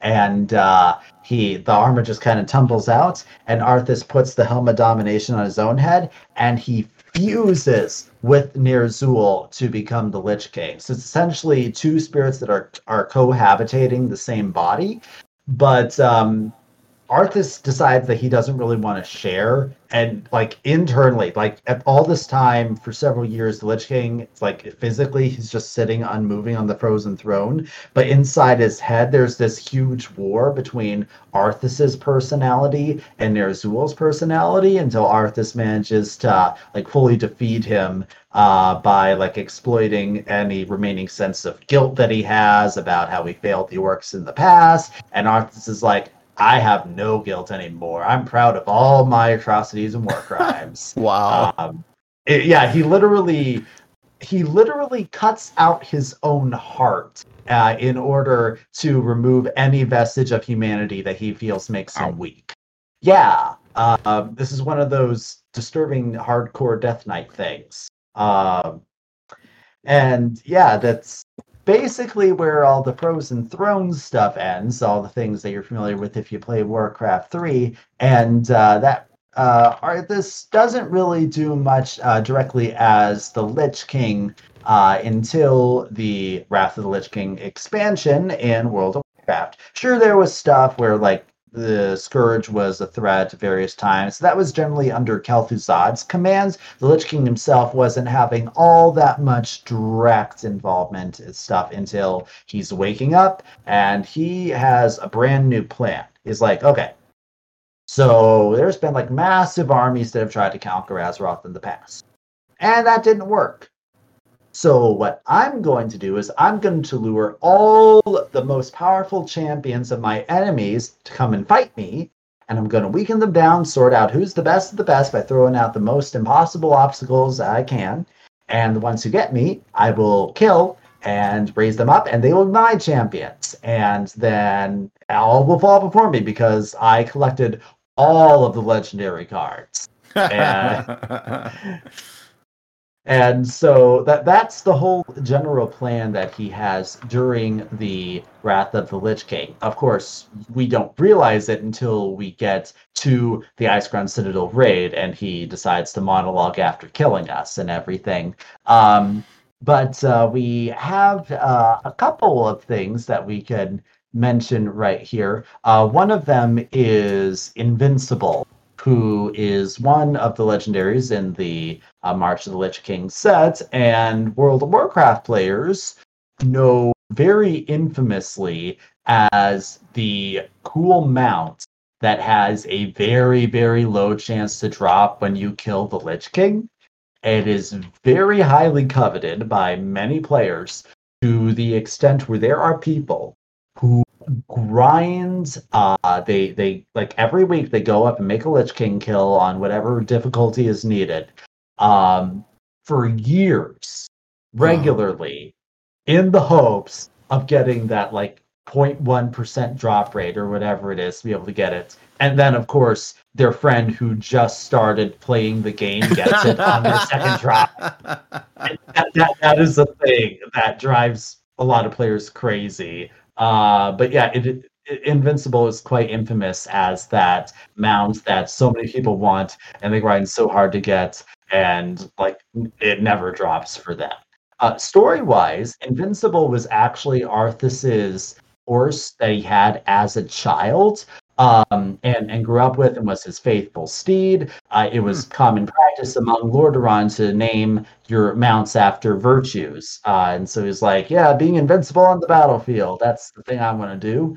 And, um, but our virtues, everyone's like, oh, yeah, that's, uh, my, my horse is, you know, invincible. What a name. Like, um, it had that tragic story that you get in, uh, movies sometimes where but involving horses where like he tries making that jump and it doesn't make it and the horse breaks the leg and has to be put out of the misery um, and that was one of those things that really devastated Arthas uh, earlier on, even before all the undead plague stuff happened. And then after he came back to uh, Lordaeron as a Death Knight and everything, like after he finished the whole killing his dad business, one of the first things he did was rush over to where his old horse was buried and raise him up. He's like, "At last, I have you back." You know what? That's kind of sweet, right? it is in like a very selfish, twisted way. So um, it's an. Uh, an undead horse and then it sprouts wings that's that's great yeah i guess the the wings are something that he added on through the undeath part, I guess. I, there is no exact lore explanation for the wings that I am currently aware of. But oh god, zombies! I might be evil, but I still love my horsey. yes, that's basically what happens. Um, and then, in terms of the uh, how the Lich King is actually defeated at the end of the raid, because like we, as the players, as the powerful champions we are, are not powerful enough to do it. He easily overtakes you after you've worn yourself out by fighting all of the other bosses. And uh, uh, it's only through Tirion Fordring, who is one of our original Paladin legendaries. Um, and of course, you know, when he dies, you get the Ashbringer. That's all part of the card there. And uh, that that's what happens. So during the fight, uh, the Lich King freezes him in place. Uh, so that he kind of is forced to watch as he fails and his friends die and King is triumphant and stuff. It's you may notice a common theme of villains who do their own undoing by not killing people when they have the chance because they want to draw out the suffering in some way, shape, or form. Uh, that that's a common flaw with the sadistically evil, and uh, yeah, uh, uh, one of many flaws, obviously. Uh, and um, Uther manages to get strength from the light at the last minute and break through the ice and use the Ashbringer to shatter Frostmourne. And when Frostmourne is broken, all the souls that were trapped in it are free and take their vengeance. And so there's actually some really cool uh, imagery that I love from the Chronicle book. I don't know if we have it up from the slides. I can uh, try to find it in my own book that I have right here to show up on the screen. Um, yeah, here it is. Right here, uh, it's like uh, Arthas is um, be, he's being swarmed around. Those those little wisp things are like the souls that are taking their vengeance on him for that eternity of torment. And Tirion is standing right there with the Ashbringer, uh, looking all cool. And um, that once all that is done, uh, Arthas is defeated, and just as he's dying, uh, that uh, darkness that had the influence over him starts to recede, and he suddenly has comprehension of all of his war crimes and uh, dies feeling very, very guilty about everything as he's confronted by the spirit of his father, you know, who he murdered and stored in Frostmourne and stuff. And um, it just so happens that that very spirit of uh, King Terenas Menethil uh, tells Tirion that um, he, there kind of has to be someone in control of all the undead, or they're just going to run rampant. And so uh, Bolvar Fordragon, who happened to be up there. So so earlier on in the war against the Lich King, there was this big fight at a location known as the Wrathgate uh, the Alliance forces were led by Bolvar Fordragon. The Horde forces working with them were led by uh, Dranosh Saurfang, the younger, uh, who happens to be uh, the son of Varok Saurfang, who we have as a legendary from Forged in the Barrens. And uh, both of these guys ended up getting taken out. Uh, Dranosh uh, was killed and raised as a Death Knight. He's one of our Death Knight legendaries. And uh, Bolvar was taken, and uh, the Lich King was in the process of trying to torture and turn him into the Death Knight when we interrupt him with a boss fight. And uh, Bolvar, because he's still around, but he's horribly scarred because he was uh, hit with blight, and then uh, Red Dragon Fire saved his life, but left him horribly scarred and everything, which is why he looks as he does in uh, Bolvar Fireblood card. And uh, he's basically like, hey, there is no way I can return to society looking like this. So just give me the helmet here and I'll hmm. sit and become the new Lich King and I'll try to keep everything contained. And I want you to tell everybody that there is no Lich King anymore because they shouldn't have to live in fear. Just say that, you know, I'm dead and no one has to worry about anything. I want you to forget about me. And that mostly happens. There's a select few people who know about it who uh, Tirion tells. But um, for the most part, that that's everybody thinks there's no more Lich King anymore. And uh, Bolvar takes on the mantle. Now, uh, it's important to note that all of this time, the jailer who created all this stuff in the first place, like the Legion wanted the Lich King as a thing to just weaken for their own invasion. The jailer wanted a Lich King to be like, you know, his his champion, his uh, personification of death, who would bring uh, his will. But um, none of the people who are being the Lich King seem to work out too well for him. He considers uh, Ner'zhul to be way too weak willed Uh, Arthas is kind of both too weak-willed and just not at all interested, just in his personal plans of conquest for the world. And uh, Bolvar manages through his because he he's still like he he's a paladin uh, and he's trying to fight back against every evil impulse that being the Lich King is giving him. It's quite a strain on him, and there are points where he doesn't even know how many actions and choices were his own and how much was the influence. But he tries to fight back the strange dark whispers that are coming from the back of his mind. And um, all, of this comes to uh, head here uh, when uh, Sylvanas, who again, go to our Ma episode, uh, is now the jailer's champion. And she goes and uh, fights Bolvar because she's uh, juiced up with jailer power and uh, manages to overcome him. And she shatters the Helm of Domination, which tears open a gateway to the Shadowlands. And uh, that is what uh, reveals the Tower of Torghast right above Icecrown Citadel, which is that whole uh, soul, world soul absorption feature that it was originally built by the Dreadlords to do. And then the events of Shadowlands kick off, which we're not going to get into because that would be a repeat. But um, essentially, now the role of the Lich King is no more. The shards of the Helm of Domination are actually reforged into a new uh, outfit called the Crown of Wills, which is actually used to resist the power of domination during the fight against the jailer. So, which unfortunately doesn't look nearly as cool. Like, the Helm of Domination is so iconic, and unfortunately, the graphic designers in charge of the new thing made it look as well. I've heard one YouTuber describe it as a Burger King crown. Um, you can look up the images for yourself. Uh, but basically, that there that's whole story of the Lich King because there is no more Lich King and will never be, at least not in this capacity. Will there be other future Lords of the Undead?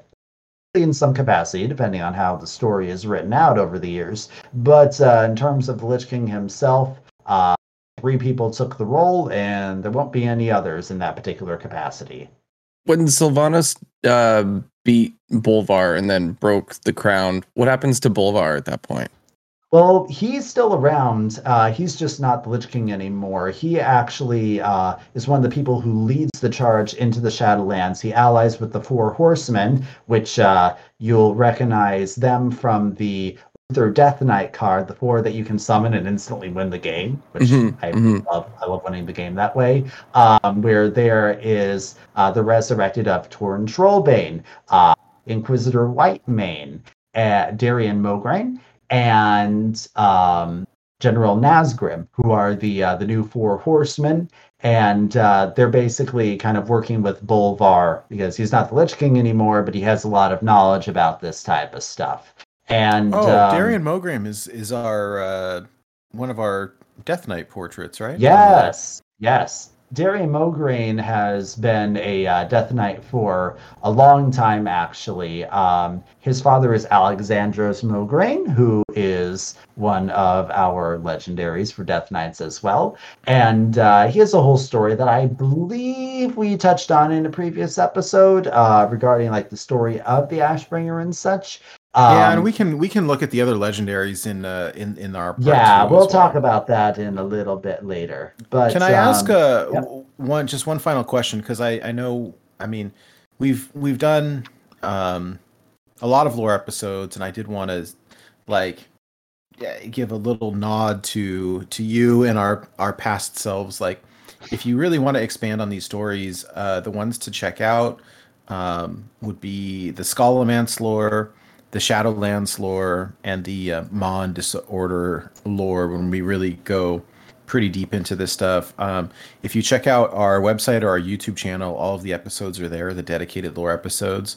And so check that out. But I was wondering if you could give just a super brief um, recap of so what happens to Arthur, right? Uh, I mean, uh, Arthas? um, Arthas, right? Because he's he he dies when um, he's killed by Tirion, and then he goes off to the Shadowlands, where he's pursued by Sylvanas, right?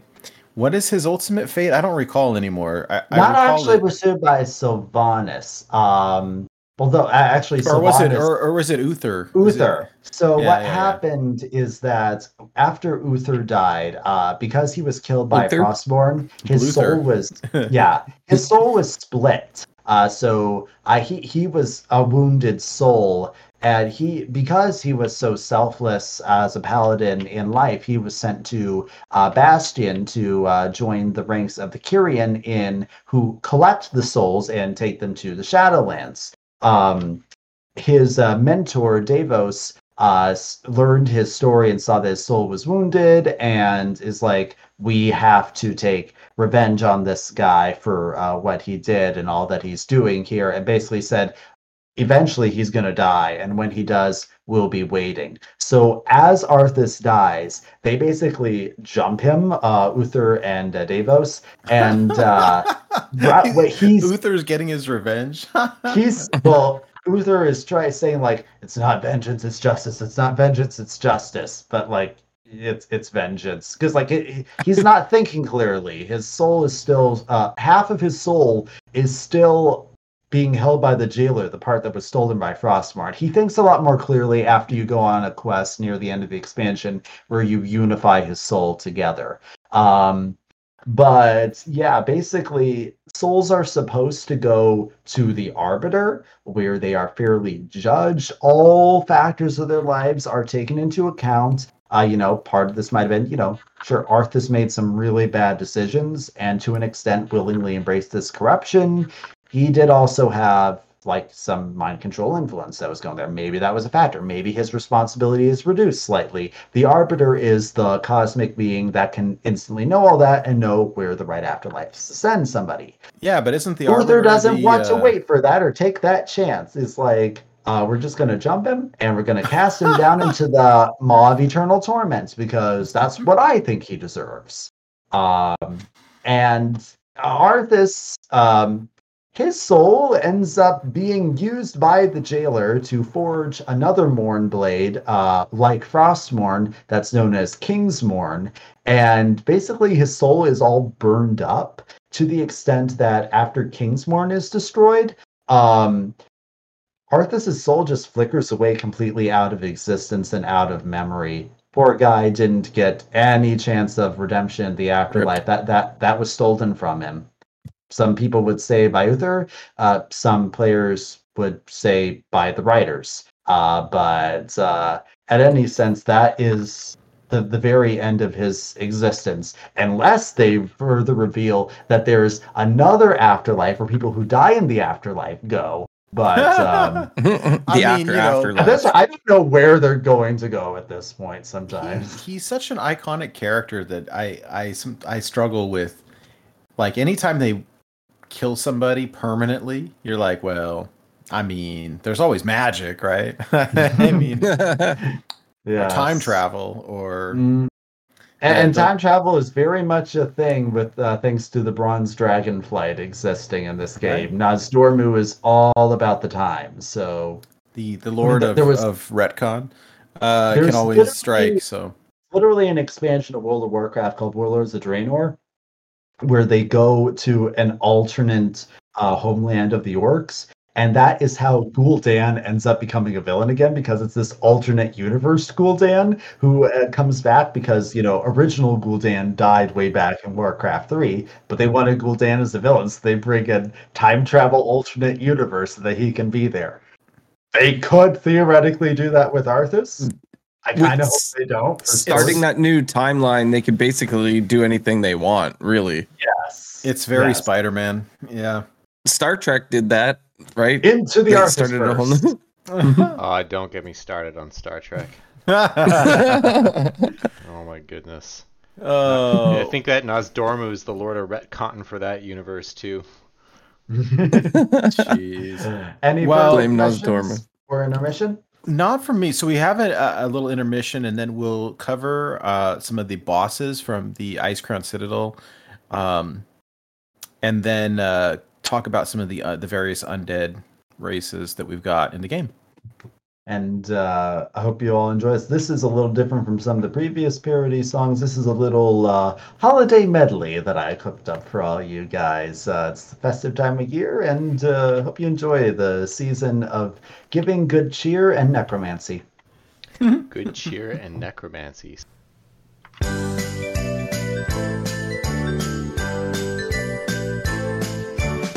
Arthas, the Lich King, ruled a cruel and frosty realm.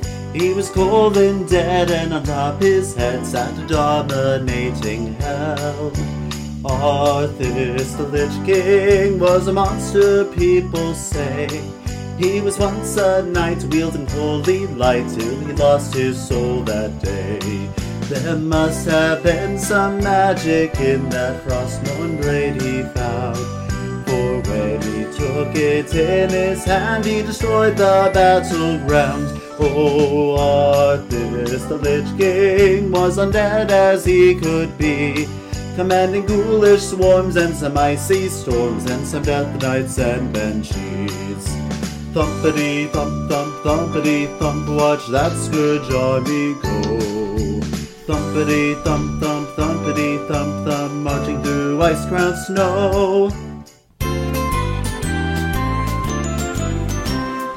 Over the river, through Eversong Woods, to Silvermoon City we go.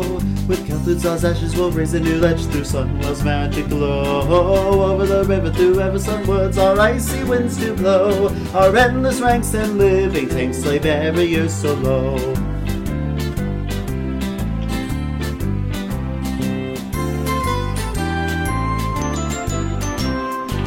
Over the river, through Eversong Woods of rangers in the way. We'll fill them with dread and make them undead, their allies all dismayed. Over the river, through Eversong Woods, the sun will straight ahead.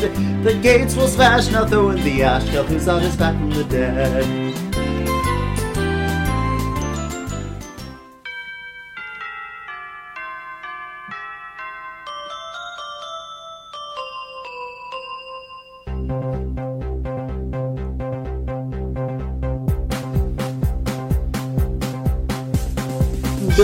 Icecrown with blocks of saronites. Fa la la la la la la la la. Craft plagues with professor putricide. Fa la la la la la la la la. Sindra ghosts of lies above us. La la la la la la la la la. Near the frozen throne of Arthas. La la la la la la la la See the blazing blood prince council. La la la la la la la la la. Led by the blood queen Lana'thel. La la la la la la la la la. Keleseth, Taldaram, and Valanar. La la la la la la la la la. Serve the Lich King now forever. La la la la la la la la. Death Knights wield ruined weapons boldly. La la la la la la la la la. Powers blood, frost, and unholy. La la la la la la la. Fear of horses, scourge tremendous. La la la la la la la la la. Lich King's armies all are endless. La la la la la la la la la.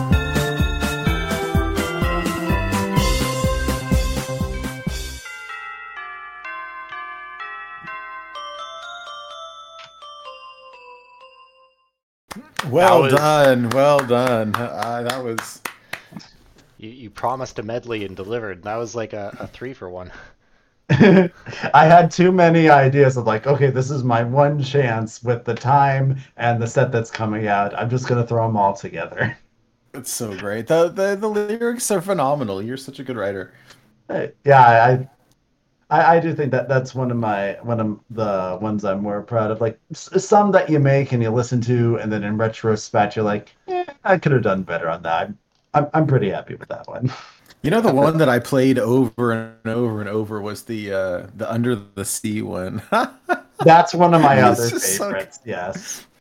Oh, Some songs so just good. lend themselves to themes very well. Uh, zombies Yeah. said that Mariah Carey needs to look out.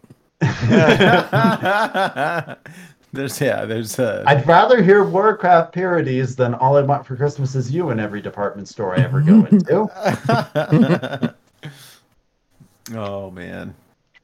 So Good yes, times, now we we're going to dip into uh, some of the different uh, specific cards for legendaries and some uh, the new card categories we might say because we have this big new category of undead cards. It's a whole new tribe that has been retroactively applied to a lot of minions. And you'll notice that there's a lot of different types of undead. And so, what makes them different? What does some of them do? We're not going to go over every single one of these things, either all the legendaries or all the undead, but we're going to hit a lot of the big ones that I thought were important to talk about and some things that some of the other guys were a bit curious about. So, uh, Nate, let's just uh, ta- take us through the docket right here, or perhaps Blue Train, uh, you can lead us through as well as the one in charge of our slides. Um, Well, you had mentioned that- that a lot of these legendaries. So, so we're not talking about all the legendaries, right? We're talking about. Um, there's a handful of the legends from this set that were bosses from the uh, Icecrown Citadel raid, like raid bosses, right? Exactly. And, And so, nearly uh, every single raid boss from Icecrown Citadel is a legendary Hearthstone card now, which I think is the most complete that any Warcraft raid has ever had in terms of Hearthstone representation. And my personal goal would be to eventually see every single card, uh, every single boss in any raid or dungeon eventually get the legendary treatment because I think that would be cool. Uh, it makes you take him a bit more seriously, in my opinion, not just oh, he's a dungeon boss, but he's a legendary card. Hmm? So first up is uh, Lord Marrowgar. Yeah, so Marrowgar is a very powerful version of uh, what we what we might refer to as a uh, bone wraith. They are large skeletal creations that are made from uh, the bones of the dead, uh, ba- basically uh, similar to how uh, you might see uh, one of the uh, flesh giants or abominations we'll talk about just a bit. They're all made from a bunch of the flesh and gut stuff. Uh, basically, if you just have a skeleton version and you just magically put all the bones together, you're going to get uh, something like Marrowgar, who is the very first boss of Icecrown Citadel, I might add, uh, and famous for yelling "Bone stop!" and swimming ar- swinging around like crazy, like he just got off a, a carousel and is really dizzy or something.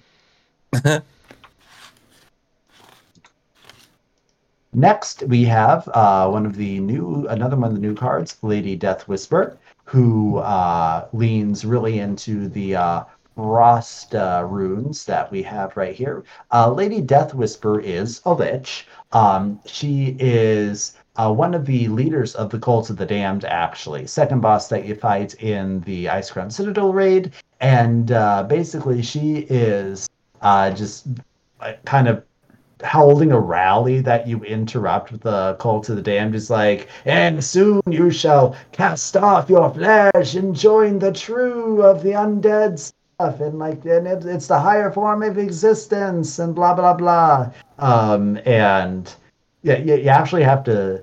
I think you have to sit through a pretty long speech before you're allowed to fight her, if I remember correctly. I can't remember if that's changed or if I misremember it, but uh, yeah, she's uh, doing doing a bunch of cultic stuff right there. Um, Deathbringer Saurfang, we talked about a little bit right there. Uh, he has kind of a cool thing where, uh, depending on which faction you are, there's a slightly different scene that plays out afterwards. Uh, because his after he dies as a Death Knight, his father Varok Saurfang comes to collect his body. Now, if you are playing Horde, uh, there is absolutely no problem right there. He collects it, says a few words about, you know, I'm really sad my son is gone, uh, and then leaves. If you're playing Alliance, uh, King Varian and Jaina are there, and uh, there's a bit of a conflict because you know uh, the Lions and Horde they're kind of allying against Lich King, but they are they are enemies, and uh, eh, Varian eventually allows. He's like, let, let him pass. Let let a grieving father take care of his son. It's like he, he really respects the the honor that Varok has. Um, like everyone respects Varok uh, to the extent that when they were all uh, wheeled, they had to have a joint army of the Alliance fighting Cthulhu, which we'll talk about when we have our final Old God episode. Uh, was chosen as the one warrior who everybody respected enough to lead a multi-faction army. So uh, that's a cool little thing that happens right there, and it's it's a big character development moment for Varian because uh, he he grew up like his dad was killed by an orc trader and everything. So like he very much dislikes them, thinks they're all evil and everything, and that's it's a bit of a character moment for him where he's like, eh, maybe there is there is some honor in the horde that we can mutually respect there. Um, after Saurfang, we have uh, uh Festergut, Festergut. and Professor Putricide, uh, who are uh, basically, Rotface and Festergut are two of his creations who you have to fight before you can unlock the door to fight Professor Putricide, who is uh, working on creating even more versions and stronger versions of the Plague of Undeath and everything. And uh, his fight involves a bunch of uh, concoctions getting thrown around he can use to mutate himself with and everything, which is. Um, I guess the idea behind both the new concoctions concept and uh, back in Frozen Throne, his old secret uh, synergy right there was both are kind of trying to represent that whole uh, mad scientist aspect. I think the the concoctions version does a much better flavor development of that. The secret wasn't horrible, but uh, it, it does make a lot more sense now with his new version. I think. Um, and oh yeah, I think I forgot to make a slide for Professor Putricide. Ah. Okay, I, I, I was frantically no, it's, scrolling. It's, no, it's me. It's me. This is what happens when you do stuff at like three in the morning. Um, and I was amazed because I kept finding like so like oh wow Festergut is actually a card in Hearthstone, but it was for one of like the solo content missions. Right. Uh, um, and then Rotface, of course, is our uh, is our warrior legendary. I made a stinky. Yeah, that's the one. I need a stinky. oh dear. And yes. Then, yeah, putricide. Yes. Mm-hmm. Yes, they uh, are what known as uh, flesh beasts. Uh, they're like abominations that were specifically created by putricide to be even bigger and grosser. oh, so they were created by Professor Putricide. Yes. Okay. Yes, they're, they're, they're his lab experiments right there. So Professor Putricide made a stinky. yes. That, that's why uh, Rotface refers to him as Daddy. He says, Daddy, make toys out of you. Oh. Uh, that's what he's oh. talking about. That explains it. Awesome. He is his creator. And this thing has like the mind of, uh, of a baby or something like you know the, the intelligence level um, and so like it's like it's an absolutely disgusting monstrosity that you want to put down, but you kind of feel bad a little bit because just like yay new toys, and he's talking about you, and he's like gonna break the new toys, but uh, yeah, it's th- th- there's a lot of morbid stuff in the lore when it comes to all of this undead thing here. So I mean, just look at uh, the art; it's morbid in general. It's disgusting. Yes, uh, very oh, much so. And that was their intention, and I compliment the storytellers and artists. They set out to make disturbing things uh, in a relatively family friendly game, and they managed to find that balance decently well, to be perfectly honest. Um, now, uh, we also have uh, the Blood Prince Council, uh, led by Blood Queen Lana'thel. And uh, man, they were a large chunk of the legendaries back in Frozen Throne. Uh, like, three of the only five neutral legendary minions from that set are all these guys. So yeah, um, yeah. so you'll remember that uh, earlier I mentioned how uh, Illidan, when he was marching up uh, the Frozen Throne and he got in the big fight with Arthas and everything, he had some forces with him. He had like some Naga, he had some Demon Hunters, he had some uh, you know Blood Elf forces and everything. Well, a lot of the Blood Elves died that day, and uh, Arthas, the new Lich King, is like, hmm. I can use these guys for something. So he raises them up and specifically infuses them with blood magic. Uh, frankly, I think that uh, unless like they could be remade in the future. But if uh, if these cards came out right now, they would very all they would all be Blood Rune Death Knight cards because they are oh. Vampires do exist within World of Warcraft, just in this very specific undead way. Um, and they are known as the Dark Fallen or the San'layn in their language. And um, each of the uh, three blood princes is a boss that you encounter either in a dungeon or a quest earlier in the questing experience.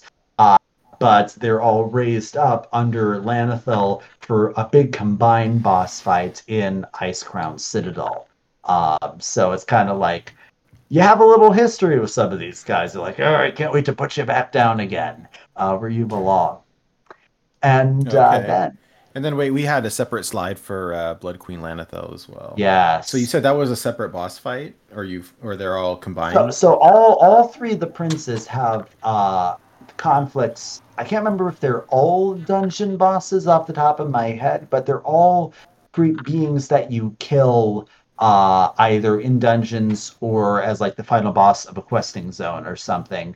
But at the start of the fight, you see them and Lana'thel is there. And she's like, you thought we died easily, huh? And just like it raises them all up from the dead, and then it's uh, they're they are as the council uh, singular fights in Ice Icecrown Citadel. Gotcha, gotcha. And then uh, very iconic uh, image is uh, Sindragosa, not the least because she features prominently in the big uh, cinematic for uh, Wrath of the Lich King. If you remember, where Arthas just goes out Frostmourne and he cracks the ice and raises her up from the dead. Fun fact Sindragosa used to be the mate of Malygos, the leader of the Blue Dragon Flight way back in the War of oh. the Ancients when Deathwing went crazy and used the dragon soul to uh, kill a bunch of the dragons, the Blue Flight was especially devastated. Uh, Sindragosa got thrown by the force all the way up to Northrend and died. So her body is just trapped under the ice. And then the Lich King eventually sensed it, and he's like, I sense like a very angry dead dragon presence down there. and I want this it. and I want it. yes, and I want it. Exactly. That's exactly what happened. Wow. Horses, dragons, oh my. Mm-hmm. and in Hearthstone, yes. Arthas. Yeah, right, Arthas right, right. is a Hearthstone exclusive, but uh, such a brilliant pun. I don't begrudge them of that. Yeah, that was pretty funny. Um, and now moving on, I believe that's all the legendaries we're talking about. Uh, time to talk about a few more general undead categories here. So, uh, Nate and Blue, what's uh, what cards are we going to be talking about next? So the first one I have up is just like it's just the classic kind of zombie or ghoul, right? Just because it's such an iconic image, and our buddy uh, the Rotted Zombie uses this image as his persona. So I wanted to touch on it real quick. We see the artwork for this throughout a bunch of different cards in Hearthstone, so I thought it was worth mentioning. Ah, uh, yes. Well, I'm afraid that I have some very bad news for Zombie about the implications of that then, because these are the, the ghouls and zombies are the bottom of the barrel when it comes to uh, the undead scourge. Um, of all the it's undead, the, it's the peon. it, it, worse than the peon. So ghouls are swarming, mindless cannon fodder.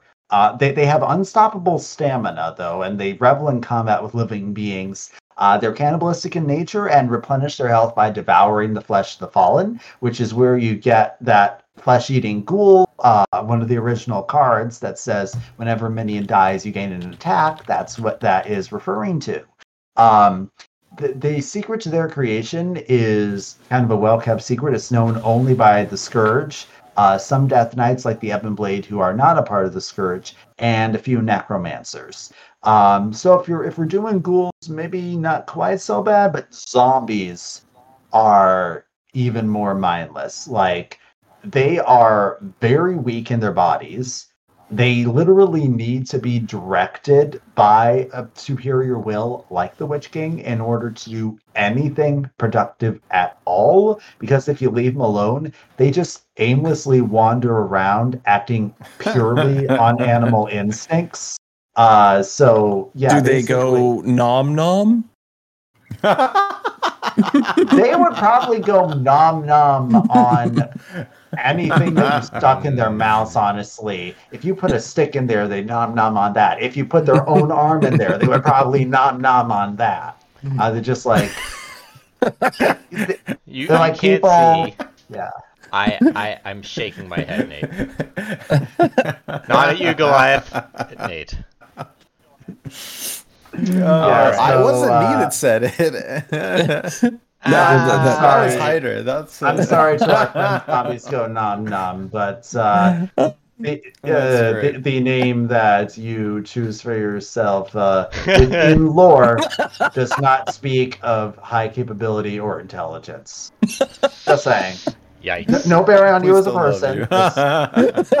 we still love you. So next we have um, looks like some trolls. I I've always loved the trolls. Um, it's like you know, it's like like you said before, Goliath. It's like you push like a certain caricaturized stereotype, you know, and if you kind of cross that line, it becomes offensive. But if you kind of stay within it, it, it becomes endearing. And I think trolls are very much endearing. King King Rastakhan is one of my favorite hero uh, hero portraits. Uh, maybe not for the art so much, but the great voice lines. So we've got here Drakkari Defender and Drakkari Trickster.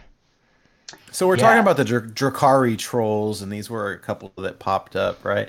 But like you said, Blue, these are for, for years. My brother and I, any any time like we'd see each other, it was like, "Who you want to kill?" Or what's the the Shield Master say? Um, um, oh, Taz'dingo. Dustingo. Yeah. Uh, I remember back in the day, I loved clicking on the trolls in Warcraft 2. Joan Dax. John Dax. yeah. Juan Dax. Who you want to kill?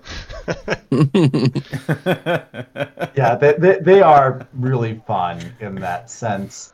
And uh, there's a lot of different types of trolls. In fact, one of the things with uh, the idea behind the Rastakhan's Rumble set was they made up this story that, like, uh, once a generation, all of the many different trolls uh, get together from all over the world and have this one big arena fight uh, that they call Rastakhan's Rumble. And so uh, one of those is uh, the Drakkari. Uh, you may remember the name not only from the couple cards that say Drakkari, but anyone who has played Akali the Rhino says, Free little Drakkari. Um, so the Drakkari are the ice trolls. Uh, the, up in the north, they had a city by the name of Zul'Drak because that's how trolls name cities. Everything is Zul, and whatever name you are. Uh, you're Zul'Gurub if you're the Gurubashi. You're a Zul'Aman if you're the Amani. You, you get the pattern here.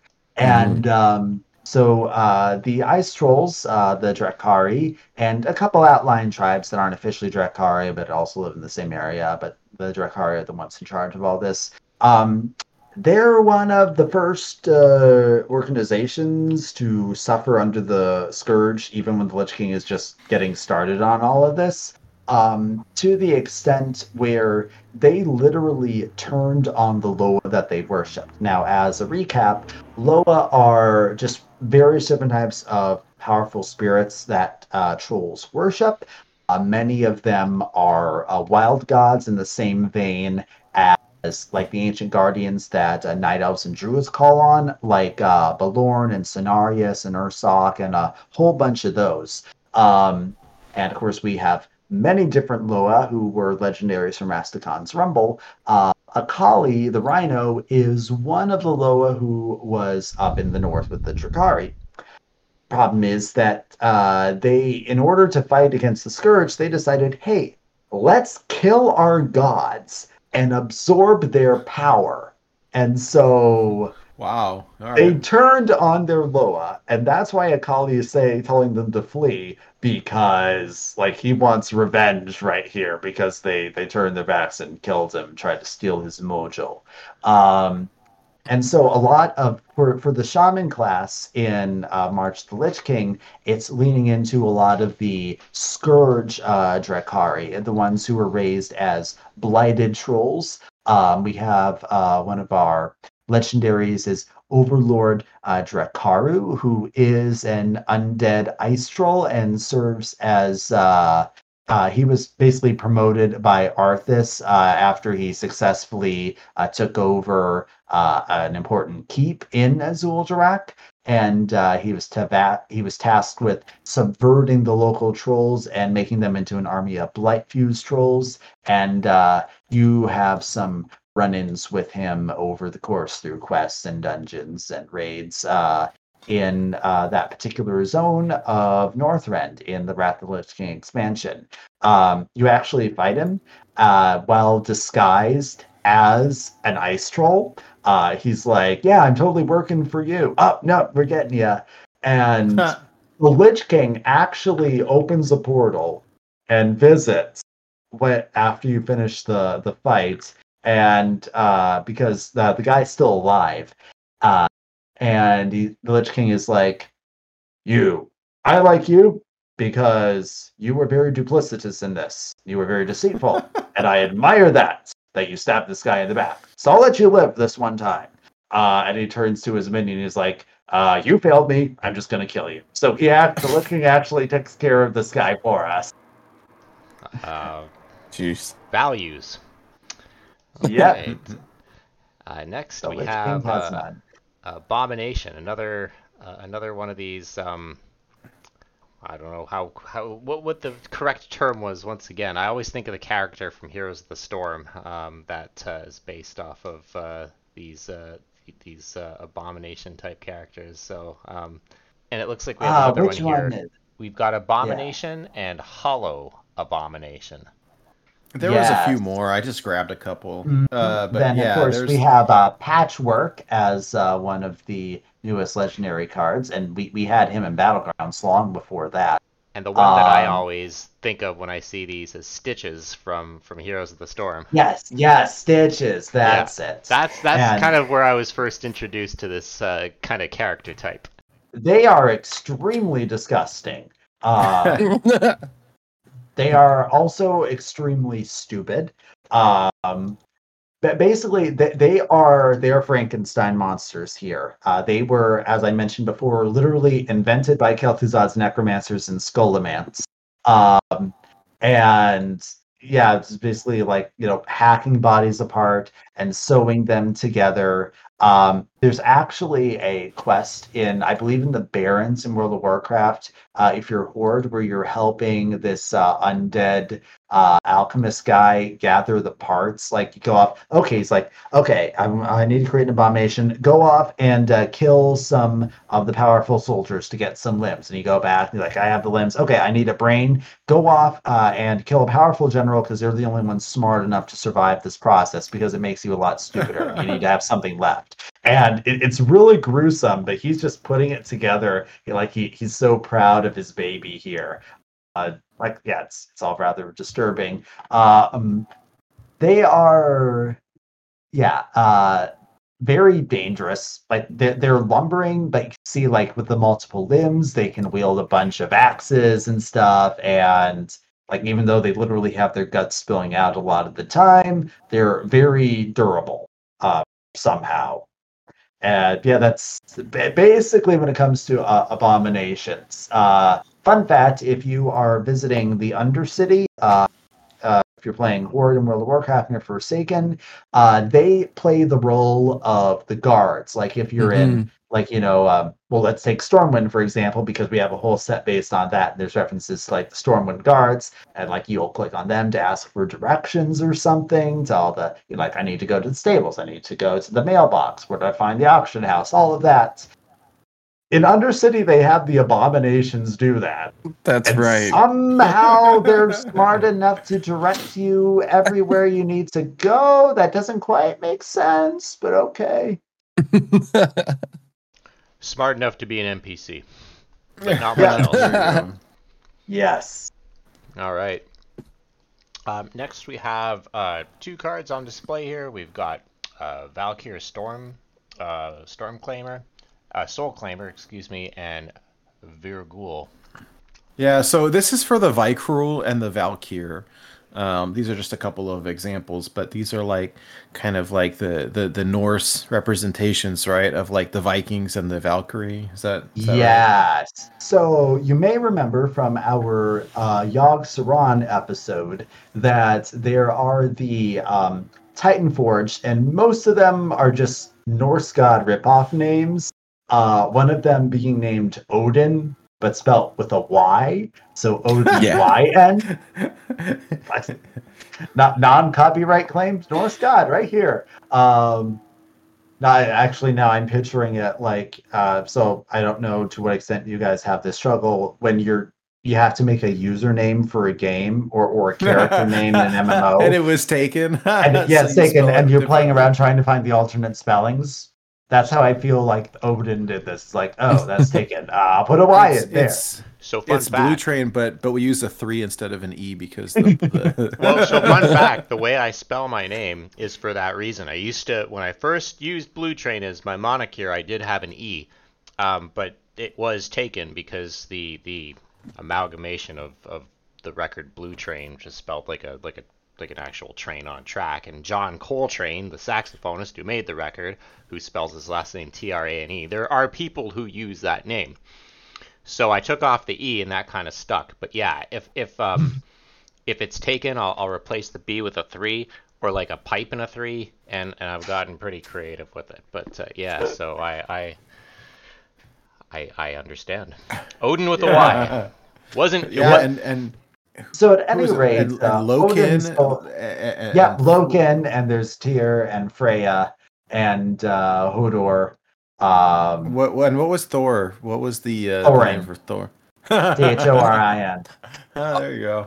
Often Yeah. when there's a new game that comes out and I'm not even sure I'm gonna play it, I need to log in on day one and make my name Yeah. Just- just so I know I get it. Before it's there taken. can only be Yeah. one Hydralis. wow. Uh, Alright. Hey, I'll, I'll yeah, still so play it. basically, Odin with a Y um, has this uh, whole thing where he wants to um, uh, cre- he wants to have a bunch of warriors, uh, like the, the greatest warriors uh, that died. It, it's a very Valhalla type of thing. He has this thing called the Halls of Valor, and uh, he needs souls from the Shadowlands taken back where he has built new mental bodies for them. Uh, but in order to do this, he creates uh, the Valkyr, um, who have the power to travel the Shadowlands and bring back these souls. Now, the Vrykul are uh, the originally one of the many Titan Forged races uh, who succumbed to the Curse of Flesh by Saron, and um, are the distant ancestors of humans uh, as we know them now.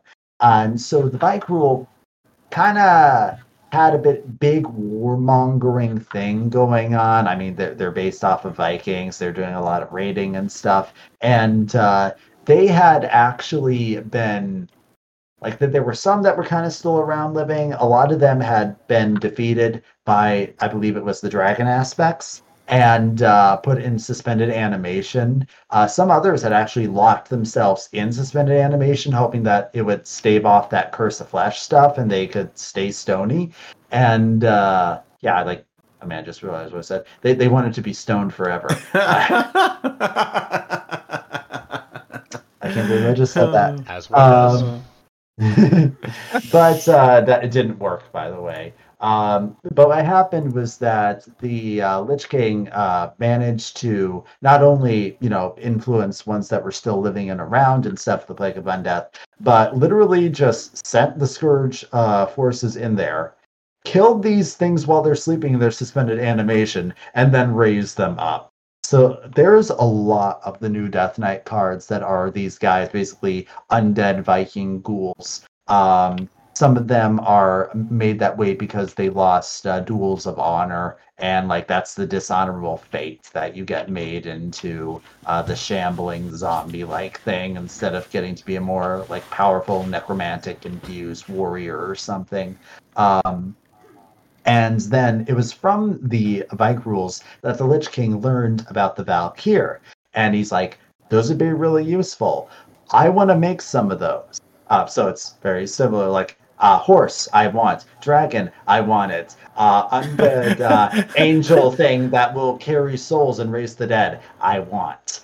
Um, and it was actually really hard, even for the Lich King, which as powerful as mind and power as he had. But eventually, he managed to figure out how to create his own. So there's two different types of Valkyr. Then, uh, generally, uh, you can tell the difference because the golden ones like I believe there's one called like a sun touched Valkyr or something like that. We have one that's a golden in the cards.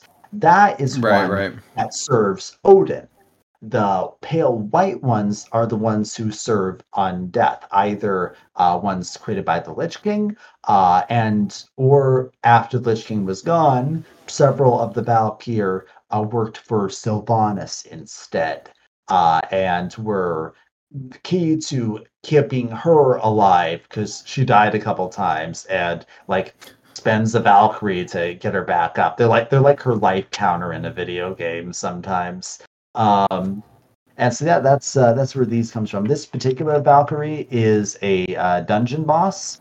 Uh, the exact name of the dungeon is unfortunately in my mind at the moment because I did not play the Wrath of the Lich King when it was out and have not done all of the content as like the old content for me as current game. So I'm afraid I can't. I, I oh, I think maybe it's a thing called the Hall of Mirrors.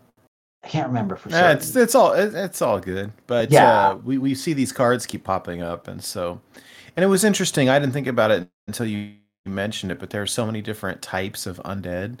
It's not just, I mean, you know, so many cards got this new newly added um, card card type or or tribe, but uh, there's really a, a, pretty wide kind of variation there.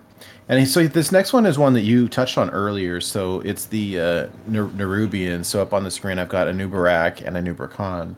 Yeah, so the Nerubians are interesting because they were they are descended from old god minions. You may recall from us talking about the old gods that uh, back during the ancient days of the Black Empire, they literally secreted two races out of their uh, disgusting fleshy bodies. One of them was the Faceless, and the other was an insect race known as the Aqir.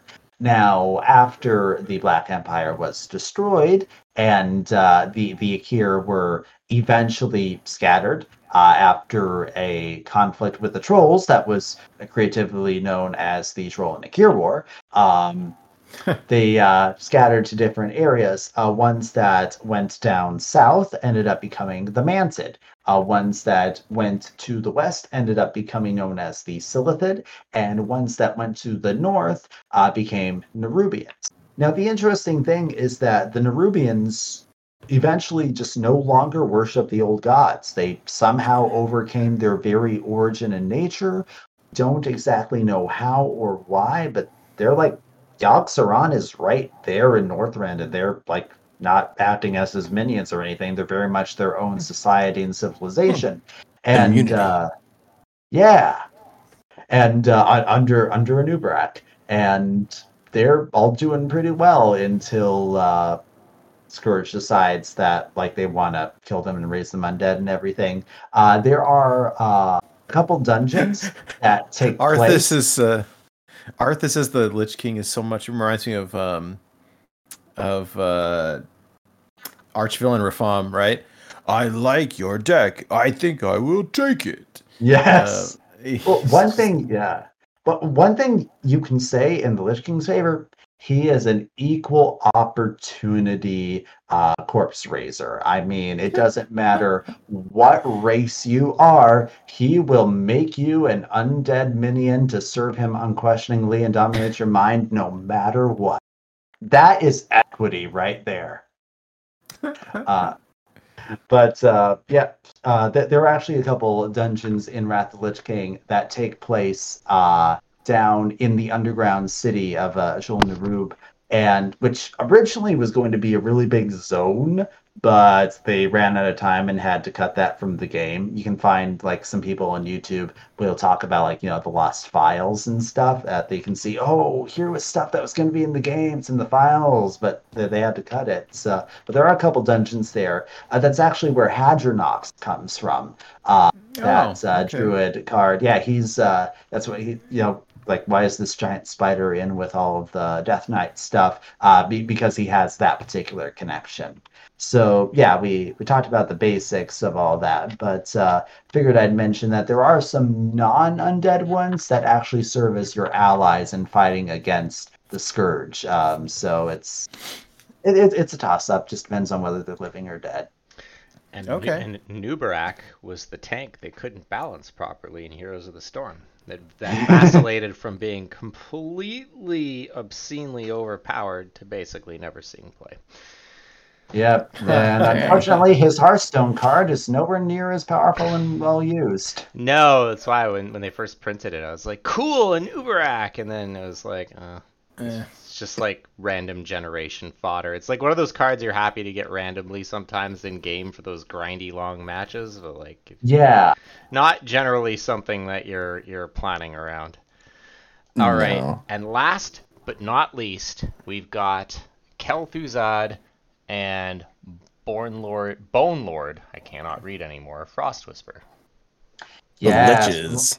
Yeah, so we're going to talk just a little bit about what makes a lich a lich. Now, uh, fun fact is that Bone Lord Frost Whisper is the lich version of Ras Frost Whisper, who we had in his uh, human form back in Scholomance Academy. Um, you may remember that he had this really hardcore story about like slitting his own throat on on holy ground in order to become a lich and stuff. Uh, he was like a like the most diehard emo I want to be undead guy that you can get. Um, but for liches in general, uh, they are among the most powerful types of undead. Uh, specifically, uh, not only necromantic magic, but they have a large investment in frost magic. So it makes sense that you have a guy with like the name Frost Whisper. Um, I'm pretty sure that that wasn't actually his original name, just a name they took on as a lich. Otherwise, that's one hell of a coincidence. I mean, that's like naming a, a lion Scar and he eventually gets a scar on his face or something, you know?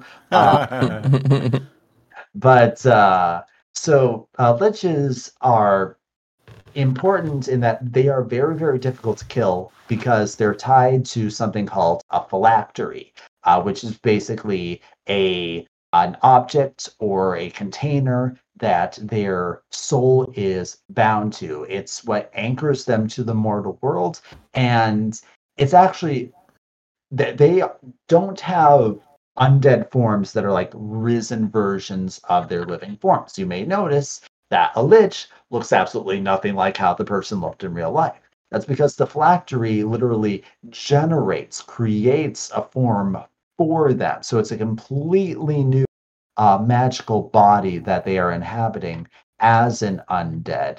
Um, and it's part of what makes them so powerful.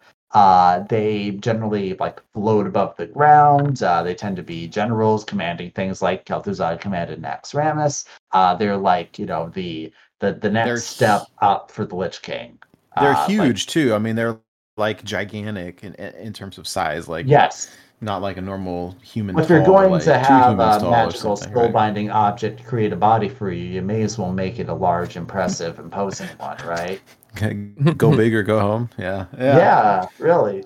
Uh, fun thing about the um, personalities of witches is that they, they are so power hungry and devious that they're constantly jockeying for power among the scourge and uh, trying to defeat each other in subtle political machinations. Uh, so basically, they, they have like this whole uh, bureaucratic, like backstabbing court politician stuff going on between them. Like, now I'm the Lich King's favorite. No, I'm the Lich King's favorite. Uh, like Everyone, every undead wa- wishes they were a lich, and every lich wants to be the top lich. Relatable. Um, It's funny. yes. And then, of course, um, uh, just a brief touch on uh, exactly what Death Knights themselves are as a class. I don't believe that we have a slide for this, but uh, occurred to me that this is something that's probably important to talk about here. So, Death Knights, very specifically, um, combine uh, martial prowess uh, with the dark magic. That's exactly why the Lich King wanted Arthas in the first place, because he was really good on the battlefield. He was a good physical fighter and stuff. And uh, th- they are raised in a very particular way, infused with these powers. Uh, generally, like I said, the, the blood, frost, the unholy. Um, they are very difficult to kill. Uh, as an example, uh, you may recall two uh, Death Knight uh, legendaries, well, neutral legendaries in the past who the characters happen to be Death Knights. Uh, Baron Rivendare, you know, uh, the minions trigger their battle cry, their death rattles twice. The scourge will consume you. He had his head removed at one point as a Death Knight, but he was just risen again. Uh, again, Kel'Thuzad was doing a lot of this stuff here. Um, the Black Knight, uh, destroy an enemy minion with taunts, he had to be killed no less than four times by uh, members of the Argent Crusade in order to put him down for good.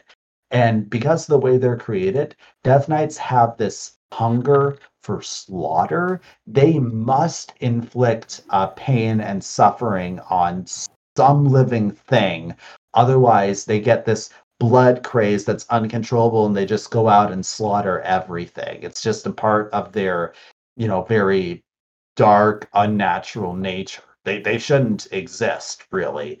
Some of them, with free will, try to find a way to use it for good and keep that under control, but like they have to be aimed at something. I'd say the most realistic you could get in terms of having some sort of peaceful death knight that lives among society who's not like a torturer or something is having them work as the local butcher. Uh be like yep yep slaughtering the pigs. This this keeps me from killing everybody else. Um i think that's about the most the best that you could ever hope for as a death knight really. Wow. and those are a lot of the not every single type but uh, when you look at a lot of your undead minions they're probably going to fall into one of those general categories or, or a slightly smaller more obscure one that we yeah, we've already been talking for several hours and I, we're not going to go into every single niche here. Some of you might be happy to stick around for that but uh, i haven't so. It's Oh, that's amazing how how how deep and rich it all is.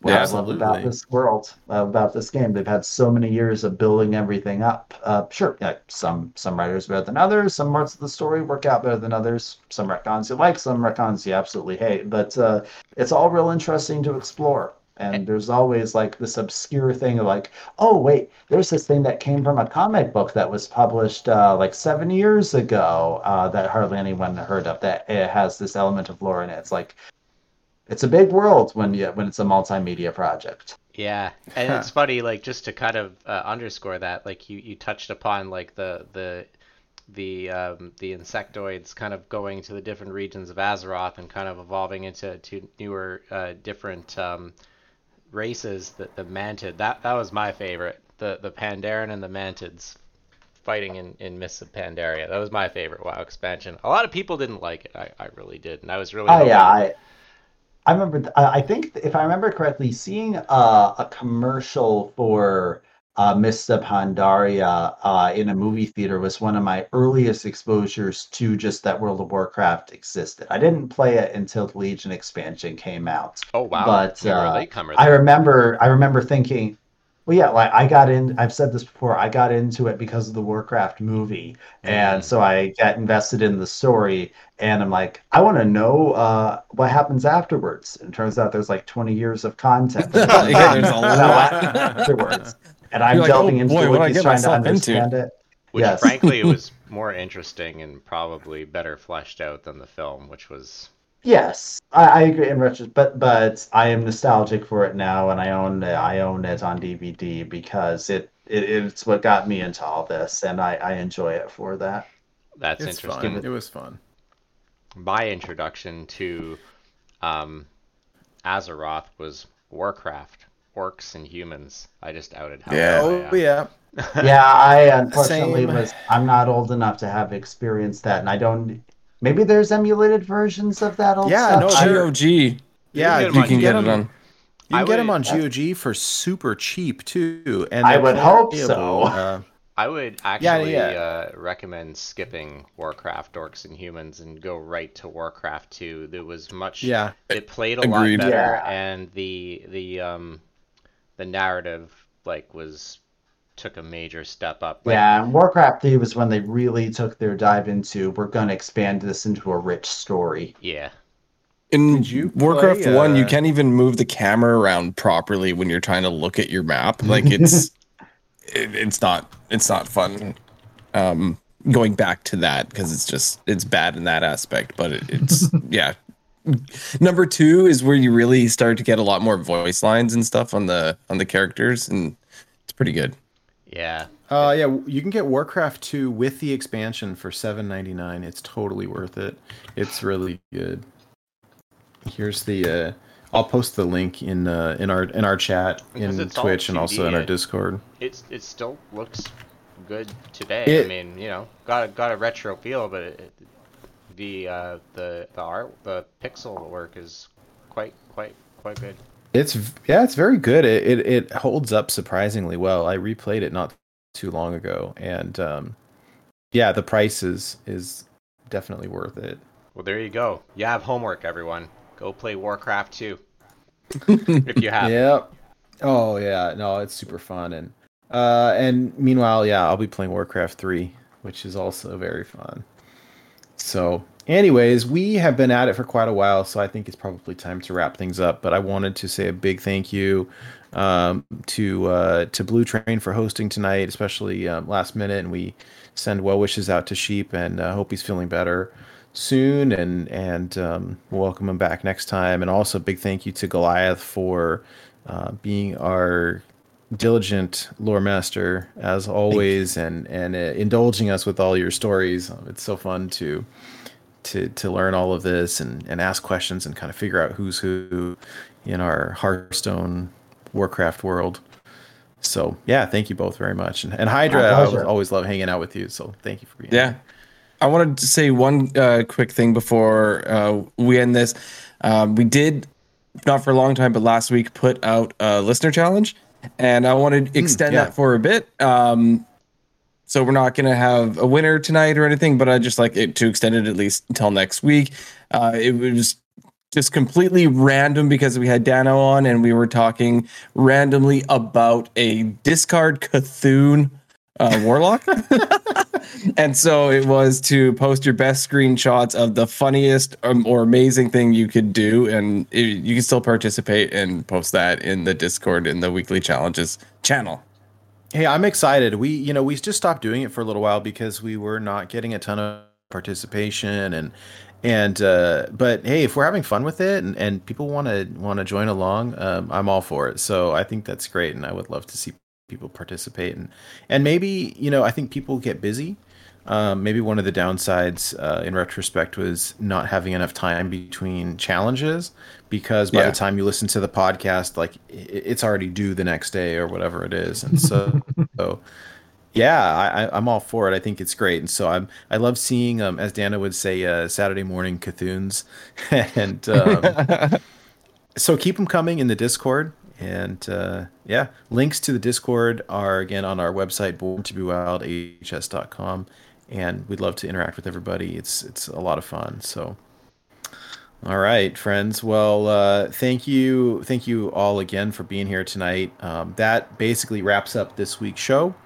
Um, so yeah, I don't really have anything else for you. But for more wild content or to see where you can find us individually, please visit us online at borntobewildhs.com. That being said, we will see you next time on another new episode of Born to Be Wild. Take care, everyone. Thank or you. uh let's see. Bore To be. or- To be. Do, do, Wild. Wild. Born to be Insert real button here. wild.